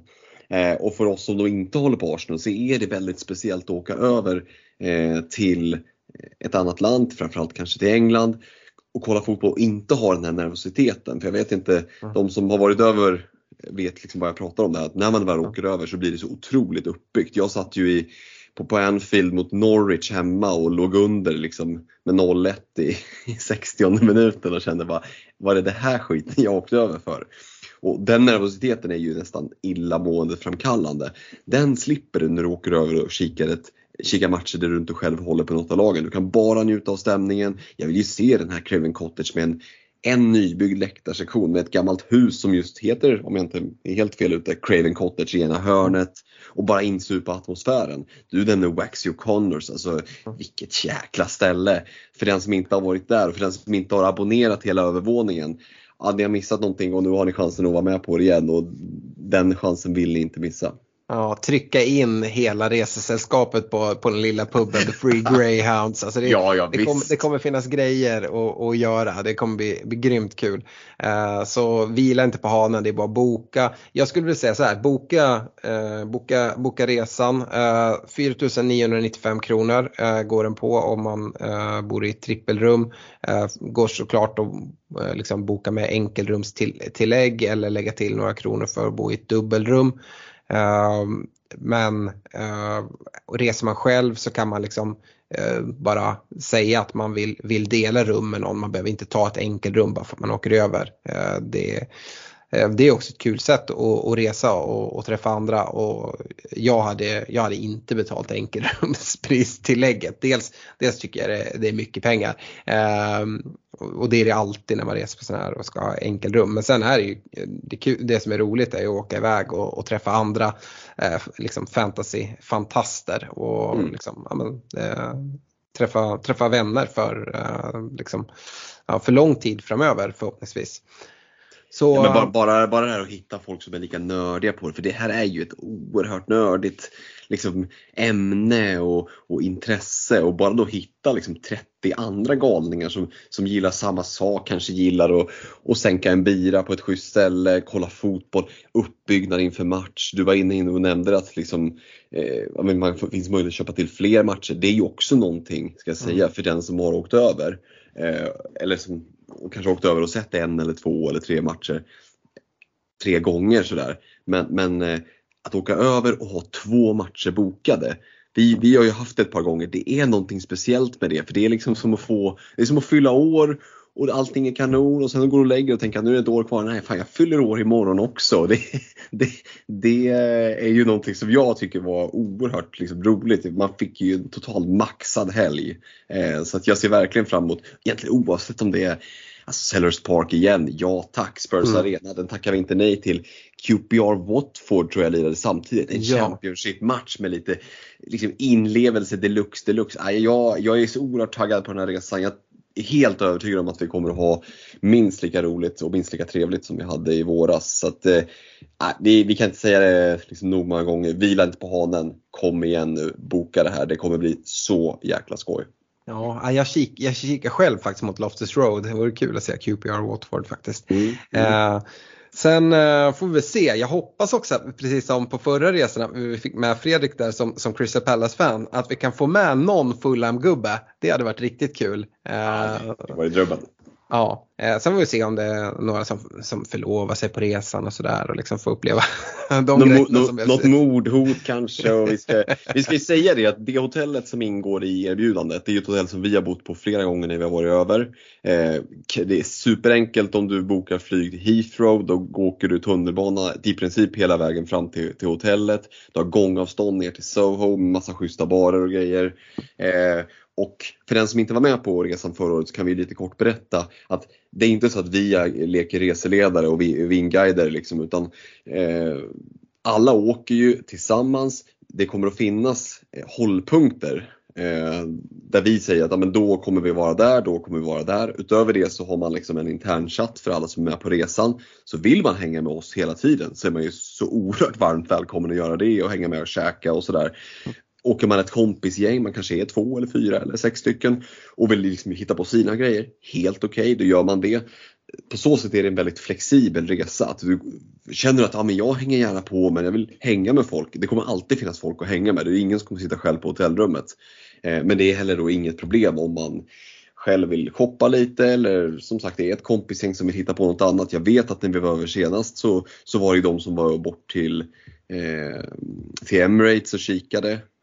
Och folk passade på och, och handla grejer till, till nära och kära där hemma och sådär. Så just den här flexibiliteten i resan, att det, det finns inget liksom stereotypt upplägg som ska passa alla, utan oavsett om du är en sån som vill fan käka varenda måltid med oss, du är välkommen.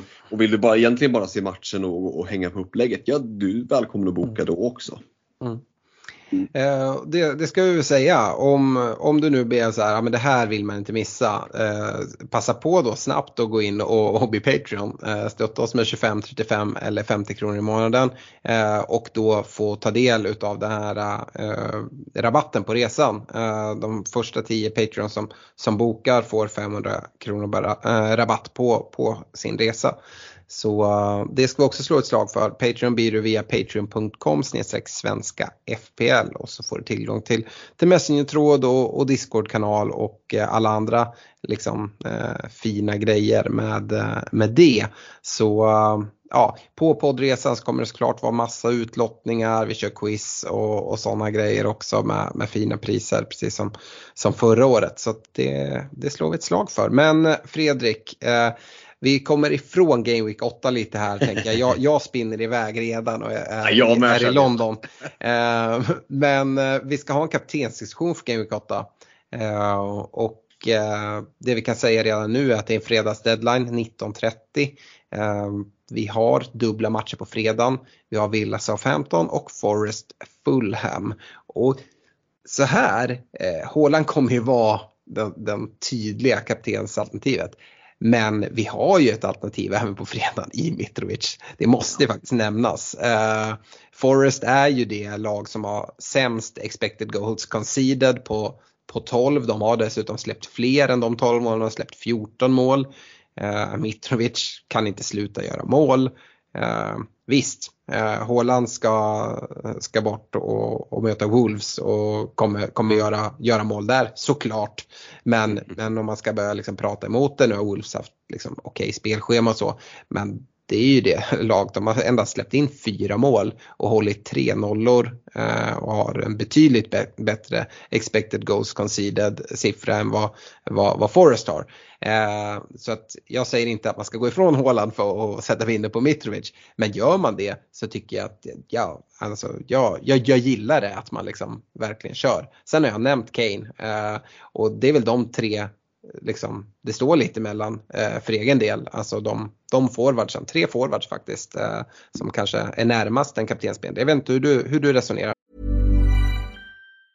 I'm Sandra, and I'm just the professional your small business was looking for. But you didn't hire me because you didn't use LinkedIn Jobs. LinkedIn has professionals you can't find anywhere else, including those who aren't actively looking for a new job, but might be open to the perfect role, like me.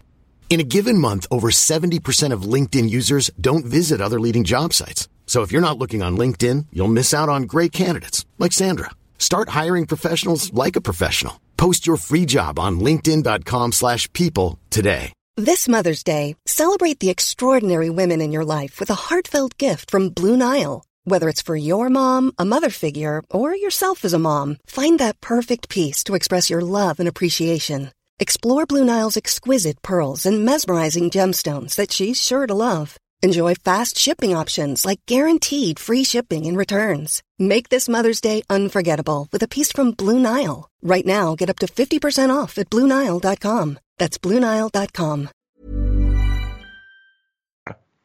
Jag tänkte säga att det finns ju ytterligare en forward i Alexander Isak som, som är ett alternativ. Och då kan jag säga mm. att min, min vicebindel sitter inte på någon av dem. Okej. Okay. Ja, äh, spännande. Eh, vart, vart sitter din vicebindel? Ja, jag antar att binden sitter på Haaland. Ja, men det gör ju det. Men jag har vicebindel på Kieran Trippier mot Bournemouth hemma. Mm-hmm. Tycker att det finns en jättepotential till offensive return.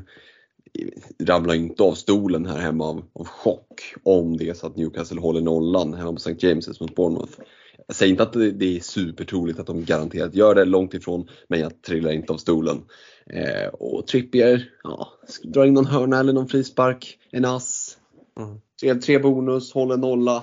Skulle mycket väl, alltså jag kommer ju inte våga bindla där, men eh, för den som är modig tycker jag att det är ett, ett roligt shout. Så allt utom liksom de stora tunga pjäser. Jag tycker att Mitrovic är ett väldigt bra shout också. Ja. Eh, Nottingham, alltså det här, jag ser ju, jag ser ju målen liksom. Ja, men de är vidöppna där bak. Ja, visst. Ja, visst, visst. Mm. Nej, alltså jag, jag gillar verkligen Mitrovic-tanken. Jag, ja, jag, jag, jag tror inte jag kommer våga gå dit, men vi ja. borde ju nästan sluta någon form av pakt att du låter sätta den på Mitrovic och jag på Trippier. Men, ja, men den kan jag faktiskt ta i så fall, för det, jag tror mycket mer på Mitrovic än jag på Trippier. Ja, nej, vi ska inte gå så, utan vi är nej. väl så tråkiga att vi kommer landa på Haaland. Eh, men vi ska också, varför jag nämner vicebinden, det är ju, det är ju just för att någon gång kommer det komma en vila på Haaland. Och låt säga att, eh, jag, jag har ju nämnt det tidigare för att checka upp det med De Bruyne där, men låt säga att eh, Haaland får, får inleda bänk mot Wolves och, och City har noll tre i sextiofem. Man får ju ändå hålla det för sannolikt att Haaland blir kvar på bänken. Jag kan inte se varför han skulle hålla på att slänga in honom då. Eh, mm. Utan vilar han honom från start, då är det väl för att han ska kunna vila eh, och slängas in i behov, tänker jag. Så att eh, har man Haaland i bygget måste man vara beredd på att det kan bli liksom en, en, eh, en nolla helt i kolumnen. Och då, då kan den här vicebinden vara viktig ändå. Eh, mm. Och då kan den sitta på Trippier eller Mitrovic. Det, det är ju upp till var och en att bestämma.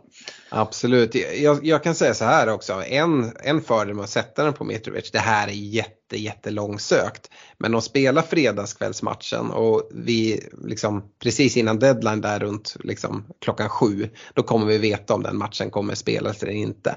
Det, den, den kommer ju spelas. Det är jag ju ganska säker på. Men alltså det är ett osäkert läge i England och liksom med polissituationen och sånt, allting kopplat till, till den landsorg som, som råder. Eh, så blir det så att det ställs in matcher liksom med kort varsel. Ja, men vi kommer i alla fall veta om fredagsmatcherna kommer att spelas, och jag tycker att Mitrovic är liksom ett fullgott alternativ. Um, och då kan man lika gärna sätta vice där om man inte vågar liksom sätta till och med kaptensbindeln där. Um, så den, den kan man skjuta in. Sen så ska vi säga att City spelar ju Champions League imorgon, och det kan ju mycket väl vara så att uh, liksom Haaland trampar snett uh, eller liksom får någon så här lättare, kliver av, håller sig lite för baksidan. Uh, inte att han, pratar inte att han bryter benet liksom, men att det ändå är lite så här osäkerhet kring kring speltiden. Uh, ja, men då, därför är det viktigt att kolla på lite andra alternativ också. Uh, Mitrovic pratar ju en hel del om. Kane pratar inte jättemycket om, men eh, alltså, de ska möta Leicester eh, hemma. Eh, Haaland och Mitrovic som har bortamatcher. Eh, det, det är en liten grej, men jag tycker ändå det, det kan nämnas. Leicester är det lag som har släppt in näst flest mål med sina sexton. Det är bara Bournemouth som har släppt, släppt in fler med arton. Uh, Leicester har en expected goals conceded siffra på tio komma sjuttioett, vilket är tredje sämst i ligan. uh, Kane tycker om att spela mot Leicester. Jag kan absolut se uh, flera Kane, Kane-poäng. uh, Sitter man med wildcard och, som du gör, och man väljer att gå den vägen och plockar in Kane, och alltså en differential-kapten verkligen, fast det är heller inte att man liksom är nere och ret, äh, letar i, i källaren. Vi var inne på det när vi, när vi pratade statistiken, att Kane har ju liksom smygit lite under radarn äh, för att Haaland har gått så fruktansvärt bra där fram. Och då har Kane inte varit ett alternativ.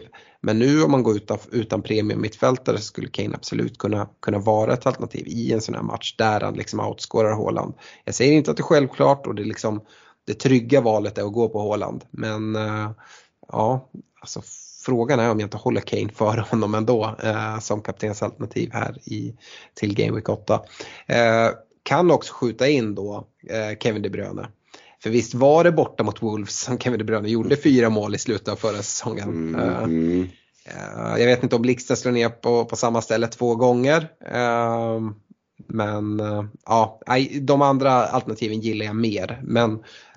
det skulle kunna vara så att Kevin De Bruyne är, är den spelare som, som tar, tar mest poäng den här gameweeken. Och jag skulle inte vara förvånad om det skulle vara så. Så är det. Det, det är ju fördelen med de här premiumgubbarna, att de, de har ju så pass mycket kvalitet. De kan prestera precis när som helst. Mm. Uh, ja, vi, vi nöjer oss så, va? Kopplat ja, på kaptensdiskussion. Vi, vi är långa redan och vi har en drös med lyssnarfrågor. Ja, det är lika bra vi kliver rakt in i dem, va?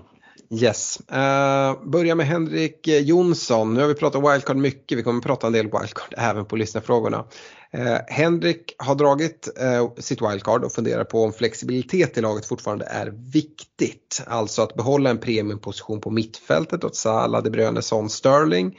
Eller kan man köra fram till V M med enbart mittfältare runt åtta miljoner och neråt? uh, Han menar att det finns många som lockar med Madison, Saha, Bowen med mera.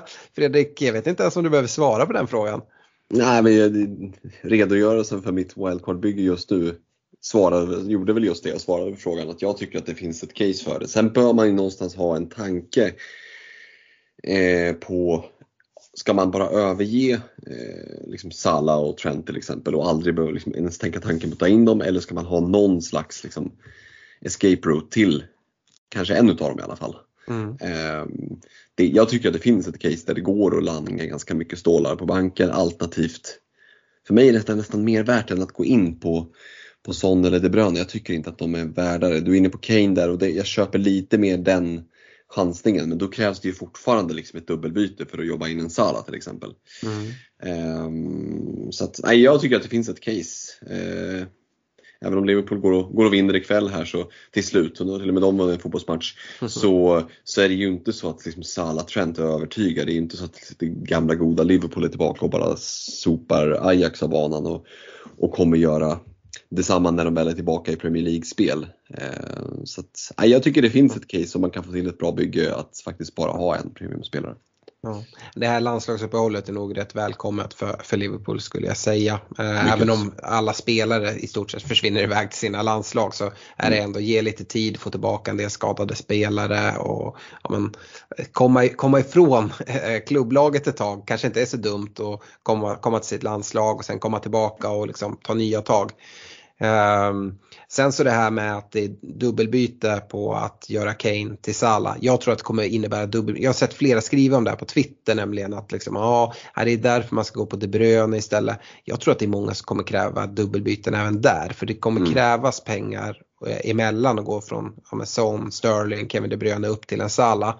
Uh, nu hade du väldigt gott om pengar, men det har ju att göra med att du har en premium. Går man på två uh, så kommer pengarna liksom spridas ut ganska mycket. Och jag tror att även om man sitter med pengar som du gör, så är det ganska stor risk att när du väl sen vill ha in Salah, då kommer de här pengarna ändå liksom uppgraderas lite här, lite där, när det kommer alternativ på spelare som man, man vill byta in. Så, kan uh, så jag tror att det kommer krävas dubbelbyte i alla fall. Och ett dubbelbyte, det kan du ju lösa helt kostnadsfritt. mm. uh, Så det ser jag inte som ett jätteproblem. Jag tycker att man, man bör ha någon form av tanke på att kunna få, få in de här Liverpool-gubbarna, om man liksom lämnar dem helt, uh, helt fritt. För jag, jag tror inte att vi kommer se det här Liverpool uh, liksom, uh, för all framtid, utan de kommer ticka igång. mm. uh, uh, Yes uh, Pontus Hägg, han fortsätter här kopplat till Salah. Ska man attackera Game Week åtta då Salah inte har någon match genom att byta Salah till Kevin De Bruyne och sedan ett wildcard i Game Week nio då kunna gå tillbaka till en Salah, eller ska man inte ha Salah alls med på grund av spelschemat? Vad tycker ni? Och det är väl en av fördelarna egentligen med att, att spara till eh, sitt wildcard till Game nio. Man får lite mer betänk, betänketid. Vi kommer inte få se Liverpool något mer. Nu såg vi dem i Champions League. Salah gjorde mål, absolut. Men som du säger, imponerar ju inte jättemycket, och inte Liverpool i spel heller. Så mer än så kommer vi egentligen inte få reda på. Man får i alla fall fundera lite mer på det, och då kanske man landar i alla fall till att äh men, vet du vad, jag sitter nog kvar med Salah i alla fall. Och det mm. behöver inte alls vara fel. Det kan ju visa sig vara ett sånt, ett sånt drag som gör att man, man lite kommer kunna sitta med som en liten mini-differential. Det är inte så att han kommer att äga en del liksom under fem procent på något sätt. Men kollar man på de aktiva lagen och liksom de människor som man, som man verkligen slåss mot, så, men då kanske man kommer kunna sticka ut lite med att sitta med en spelare som Salah eller Trent, vilket liksom är egentligen helt sjukt. Jo, men speciellt också eftersom Salah alltid nästan är ett potentiellt kaptensalternativ, och, och då blir det ju skillnaden väldigt stor om du sitter med honom och sätter binden där kontra en annan som sitter helt utan honom. Det, det kan slå ganska hårt. Mm. Um, ja, Marcus Odins fråga hur man gör med Salah och Trent. Jag tycker vi har avhandlat den. Niklas Bengtsson undrar vilken som är den bästa ersättaren till Trent i och med blanken där, eh, och där kan man ju gå exakt var som helst eftersom att Trent är den, den dyra spelaren, eh, och frågan är om man då kollar på ett kortsiktigt pant för att man sen ska dra wildcard i nian eller inte. Jag tycker Trippier är liksom ett, en bra spelare oavsett, oavsett om man bara kollar för Bournemouth eller om man kollar på, på lite längre sikt också. Men vi har ju nämnt flera försvarare här i, i ditt wildcard, och där, där har du ju liksom flera alternativ. James är ju inte den väg man går liksom kopplat till, uh, till för att attackera uh, Game Week, uh, Game Week åtta på något sätt om inte han har match. Men annars är det en spelare som jag tycker är liksom den första försvararen. Jag tycker det är ja, men den första jag sätter in i mitt wildcard-bygge. Uh, uh, yes... Uh, Filip Ravin är inne på att göra Trent mot Trippier eller Sinisterra mot Gordon eller Saint-Maximin. Eh, gör han något av de här bytena så har han fullt lag inför kommande Game Week, och då liksom behöver inte dra wildcard. Eh, och där, ja, jag vet inte vad du säger. Jag gillar ju Trent till Trippier eh, mest utav de bytena, och dessutom eh, in med pengar i banken. Ja, men just utifrån om man kollar vem det är man får in istället, så, så lät Trippier som ett betydligt sexigare alternativ än, än mittfältsalternativen. Mm. Uh, yes, Robert Jonsson letar också efter en bra back att ta in för kommande omgångar, men han letar billigt. Han vill ha för fyra komma fem och billigare, för han kommer hålla på sitt wildcard. Uh, Du pratar ju James Justin här. Jag pratar Emerson. Mm. Ja, vad tänker vi kring, kring så här billiga försvarare? Ja, nej, men att det finns lite olika vägar att gå. Det är klart vi snackade ner en, en, en Nico Williams nu, men det är klart att han fortfarande är ett alternativ för den som har väldigt, väldigt begränsad budget. Kostar fyra komma ett och, och Och Forest har fina matcher. Om det är så att man kollar lite mer kortsiktigt här nu, så har de ju framförallt tre jättefina matcher. åtta, nio, tio. Eh, ja. Emerson tycker jag är en bra shout. Jag gillar Justin utifrån att tar man sig bara förbi eh, Tottenham borta här nu, så tycker jag att schemat ser ruggigt bra ut ända fram till V M. Eh, så det beror lite på hur lång tid man tänker sig ha spelaren, och kan man över, överleva Tottenham borta i Game Week åtta liksom. Eh, med, med Justin så tycker jag att jag har en liten extra känsla för, för honom där. Mm. Ska vi kasta in ett extra namn, så skulle man kunna gå på, på Bottman i, i Newcastle. Mm. ehm, Prisad fyra komma fyra om det inte är så. Jag har sett vissa som, som tripplar upp i, i Newcastle-försvaret. Det tycker jag är lite väl. Men om man inte har liksom, Pope i mål till exempel, att man liksom kan, ändå kan, kan dubbla upp. Det, det behöver inte alls vara fel. ehm, Sen så skulle jag säga så här, är, när man går på de här försvararna fyra komma fem och billigare, så gissar jag att det är en, en spelare man inte ska använda varje, varje vecka. Och då skulle jag rekommendera F P L punkt team och kolla vilka veckor det är jag kommer behöva använda den här spelaren, och liksom välja lite utifrån vad det är för matcher de, den spelaren har just då, och liksom att det kanske får fälla avgörande om man går på, på West Ham eller om man går på Leicester eller ja, vad man väljer. Vill man ha dem nu till åttan till exempel, om vi ska sälja, ställa Justin mot Emerson, så gillar jag ju Emerson betydligt mer. Mm. uh, Uh, Pontus Gundlycke, han har Bowen på, på sitt wildcard uh, och säger att det verkar som att han tar straffarna, åtminstone när Lanzini inte är på planen, uh, men ser en växande skara människor som förespråkar Paquetá. Hur ser ni på detta? Det har vi pratat om lite grann, Fredrik, men uh, jag tycker ju att det skiljer ganska lite uh, spelarna emellan uh, i, i potential. Uh, Bowen är ju mer prövad i ligan såklart, samtidigt så tycker jag han har visat väldigt, väldigt lite hittills. Då, då uh, bygger man det mycket på att det bara ska kicka igång i och med, med matcherna nu här som kommer. Uh, du uh, är ändå beredd att, att ta den här liksom, pengen extra på, på Bowen. Uh, så uh, ja. Ja, det, mycket utifrån att Paquetá har gjort två matcher. Mm. Eh, ett inhopp och sen en, en match som fick spela åttio drygt. Mm. Så det är klart att jag tror att Bowen någonstans ändå är mer eh, given i laget. Sen tycker jag att Paquetá för sex komma noll, hade jag sått ut med sex komma noll just bara hade det kunnat varit eh, eh, liksom en pant. För det är ju verkligen två olika prisklasser, så det, mm. det är svårt att jämföra dem mot varandra egentligen. Och, och ja. Vi får se vad, vad han kan leverera. Det ska bli väldigt spännande att följa honom i, i, i Premier League. Mm. Men just när jag har möjligheten så, så är jag lite tråkig och går på gammal helig statistik om en så från förra säsongen och tänker att det finns potential i en Jarrod Bowen. Mm.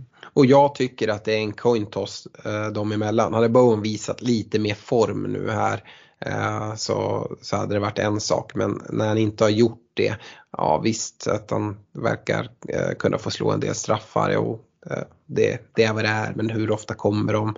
Eh, det skiljer ganska mycket värde. Um, ja, även om man inte ska nyttja pengarna så, så, så är nästan jag är beredd att ta chansningen, för jag tycker att det är en lika stor chansning att gå på Bowen faktiskt. Mm. Um, Gustav Krantz ställer en fråga som jag inte helt förstår. Salah eller Kevin De Bruyne? Jag Alltså Salah har ju inte match den här veckan. Eh, kollar man på sikt så är det ju nästan så att jag nog ändå håller Salah högre. Eh, men just nu så, så är det klart att det är Kevin De Bruyne man går in med och han kan man sitta med ett tag utan att vara så orolig. Så att jag får väl svara Kevin De Bruyne där. Men eh, jag tycker inte att det är ett självklart, en självklart svar på frågan egentligen. Nej, jag lägger till att ingen utav dem är mm. ett rimligt alternativ. Eh, Claes Briland då, eh, det här tycker jag är en väldigt enkel fråga. Får se om du tycker det. eh, Mitrovic eller Isak? Jag håller Mitrovic eh, väldigt mycket för eh, Alexander Isak. eh, Mitrovic ser jag nästan som liksom, eh, så här, måste spelare att ha, eh, medan Isak är så här, ja, nice to have, men fortfarande lite så här, frågetecken som finns, som behöver rätas ut. Jag vill ju säga båda, helgardera mig. Jag tycker att båda är så fina, framförallt här på kort sikt, de närmsta två, tre matcherna. Så. Sen håller jag med om att alltså Mitrovic har ju ett, faktiskt ett bättre spelschema om man ser hela vägen fram till, fram till V M. Så är det lite mer långsiktigt så, så finns det ju lite mer hållbarhet där. Mm. Och, och en talisman på ett annat sätt än vad Isak är. Mm. Även om jag kanske håller Newcastle som ett lite starkare gäng. eh, Jag delar nog uppfattningen att jag håller Mitrovic före. Kanske inte lika långt före som du håller honom. eh, mm. Men eh, jag, jag gör en gammal klassisk Alex och helgarderar och säger båda. Härligt. eh, Niklas Bengtsson tar det ännu längre och frågar Isak, Mitro eller Tony kommande två. Och då ska man ju säga det att Tony har ju eh, Bournemouth i, i Game Week nio. Um, och ja, Arsenal nu, nu i åttan. uh, alltså, nu är det ju på kort sikt och då blir det ju lite annorlunda skulle jag ändå säga. uh, hur, hur ser du på dem där då? Om du bara får välja en, det här är ju ganska tufft skulle jag säga. Oj, eh, skulle ju kunna vara ett tremannaanfall det här. Ja, verkligen så.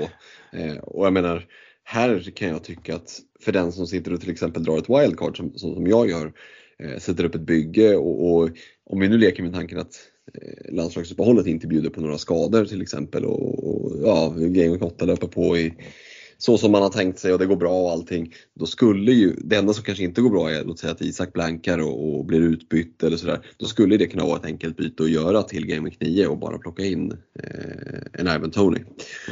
Mm. eh, tycker Tony är jäkligt fin. eh, och ja, men Bournemouth det är en bra match. Mm. Eh, ska man ändå väga in Game Week åtta så, så är ju Arsenal inte en bra match. Eh, och då tycker jag att Mitrovic ändå har, har finare matcher. Alltså Nottingham är jävligt fin.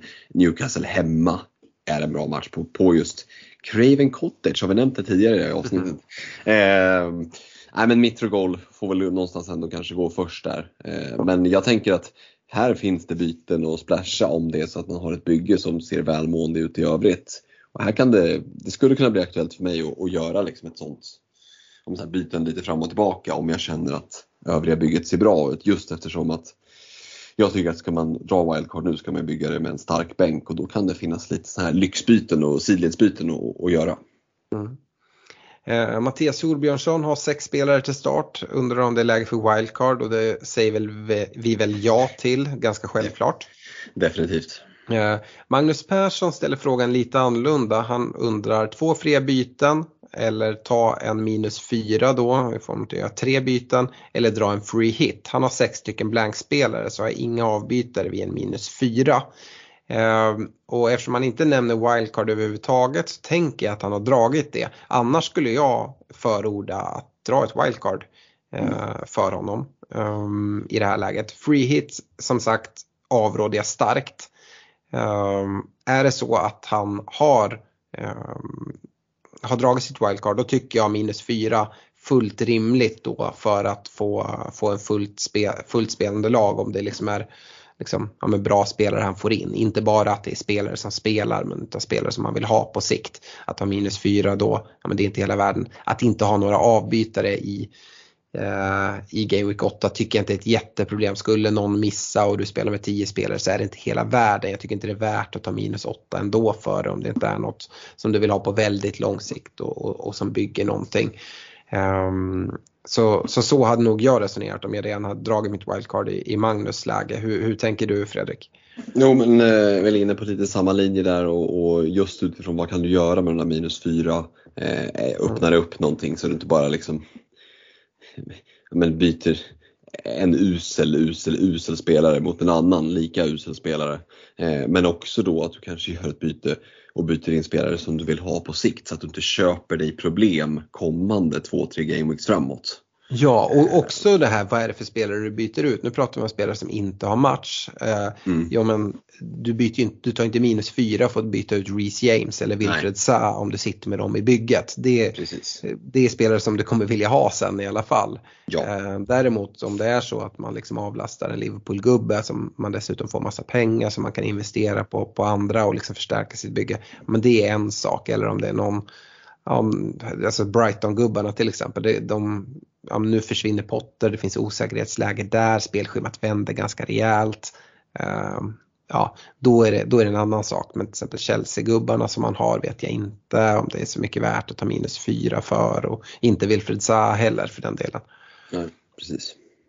um, Yes, Gustav Eriksson, uh, om man fortfarande inte hoppat på Haaland utan sitter på Harry Kane, måste man byta över eller ska man hålla på Kane till ett wildcard? Ja, tuff fråga. Jag tycker att Haaland, mm. Haaland är en sån som, som man behöver ha. Uh, sen så tycker jag snarare att Kane kan vara en så här fin tillskott till Haaland uh, om man har den möjligheten. Uh, men om man bara har Kane, sen så gör det bytet den här veckan. Ja, det... Det känns ju tungt. Det hade det nog inte jag gjort. Nej, jag hade också väntat med det. Kanske från den här veckan. Jag, jag tycker att det är ett byte som, som är rimligt att göra, men kanske till nästa vecka. Mm. Givet Kanes fina, fina match. Ja.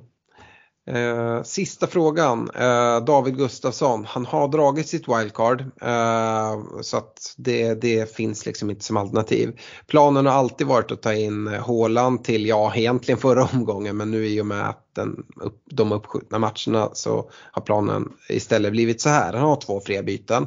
Han kan göra eh, James och Diaz ut för Trippier och kanske Bowen. Och då får han ihop en elva utan minus.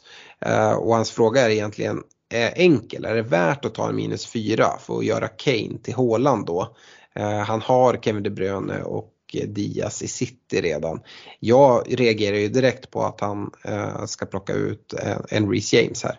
Mm, ja, det, det verkar ju obra, på gränsen till dåligt, som en gammal löjtnant sa till mig i lumpen. Så det tycker vi att vi avråder ifrån att göra.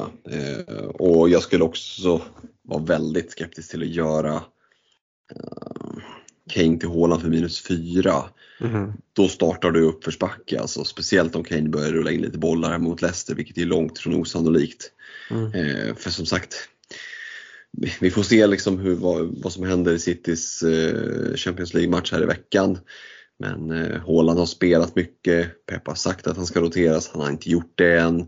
Vi vet att det är liksom en disaster to happen för alla som sitter med vinden där. Eh, mm. Tycker inte det är rätt vecka att växla över, och framförallt inte för minuspoäng. Nej, och sen så de här bytena han pratar om. Alltså James i... i Chelsea och Diaz i Liverpool ut för, för Trippier och, och Bowen.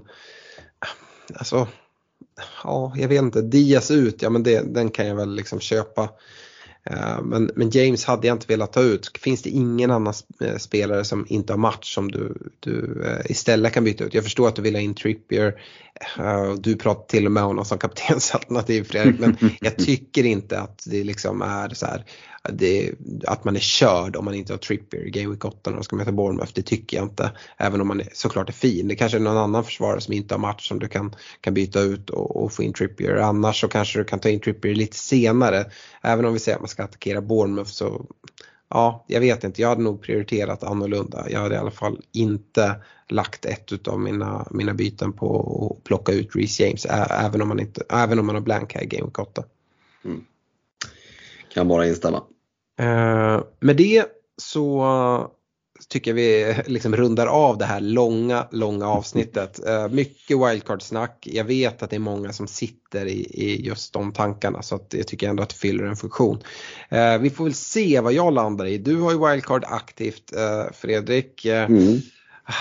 Ja, jag vet inte alls hur, hur jag ska resonera. Uh, men jag vet inte om det kanske är femtiofem procent till att spara wildcardet. Om inte annat bara för att uh, ja, men göra någonting annorlunda uh, än, än dig. Och så att vi har något att, att prata, prata wildcard i, inför Game Week nio. Det enda är att det är ett så långt, långt landslagsuppehåll att sitta med wildcard och hålla på och pilla med varje dag. Visst, man kan tycka att det är väl mysigt och härligt. Jo, men sen har man ett liv också med tre små barn här hemma som, som undrar varför pappa är så frånvarande. Uh, så um, ja, vi får väl se vad, vad som händer. Det, det kan vara så att det även trycks av ett wildcard för mig. Då får vi se hur lika, lika de blir. Jag tror att ganska mycket kom, kommer kännas igen. Frågan är, frågan är ju lite kopplad till Kane där då. Mm. Eh, bra, eh, stort tack för att ni har lyssnat. Och vi är tillbaka igen nästa vecka. Ha det bra. Ha det gott, ciao. Flexibility is great. That's why there's yoga. Flexibility for your insurance coverage is great too. That's why there's United Healthcare Insurance Plans. Underwritten by Golden Rule Insurance Company, United Healthcare Insurance Plans offer flexible, budget-friendly coverage for medical, vision, dental, and more. One of these plans may be right for you if you're, say, between jobs, coming off your parents' plan, turning a side hustle into a full hustle, or even missed open enrollment. Want more flexibility? Find out more about United Healthcare Insurance Plans at U H one dot com.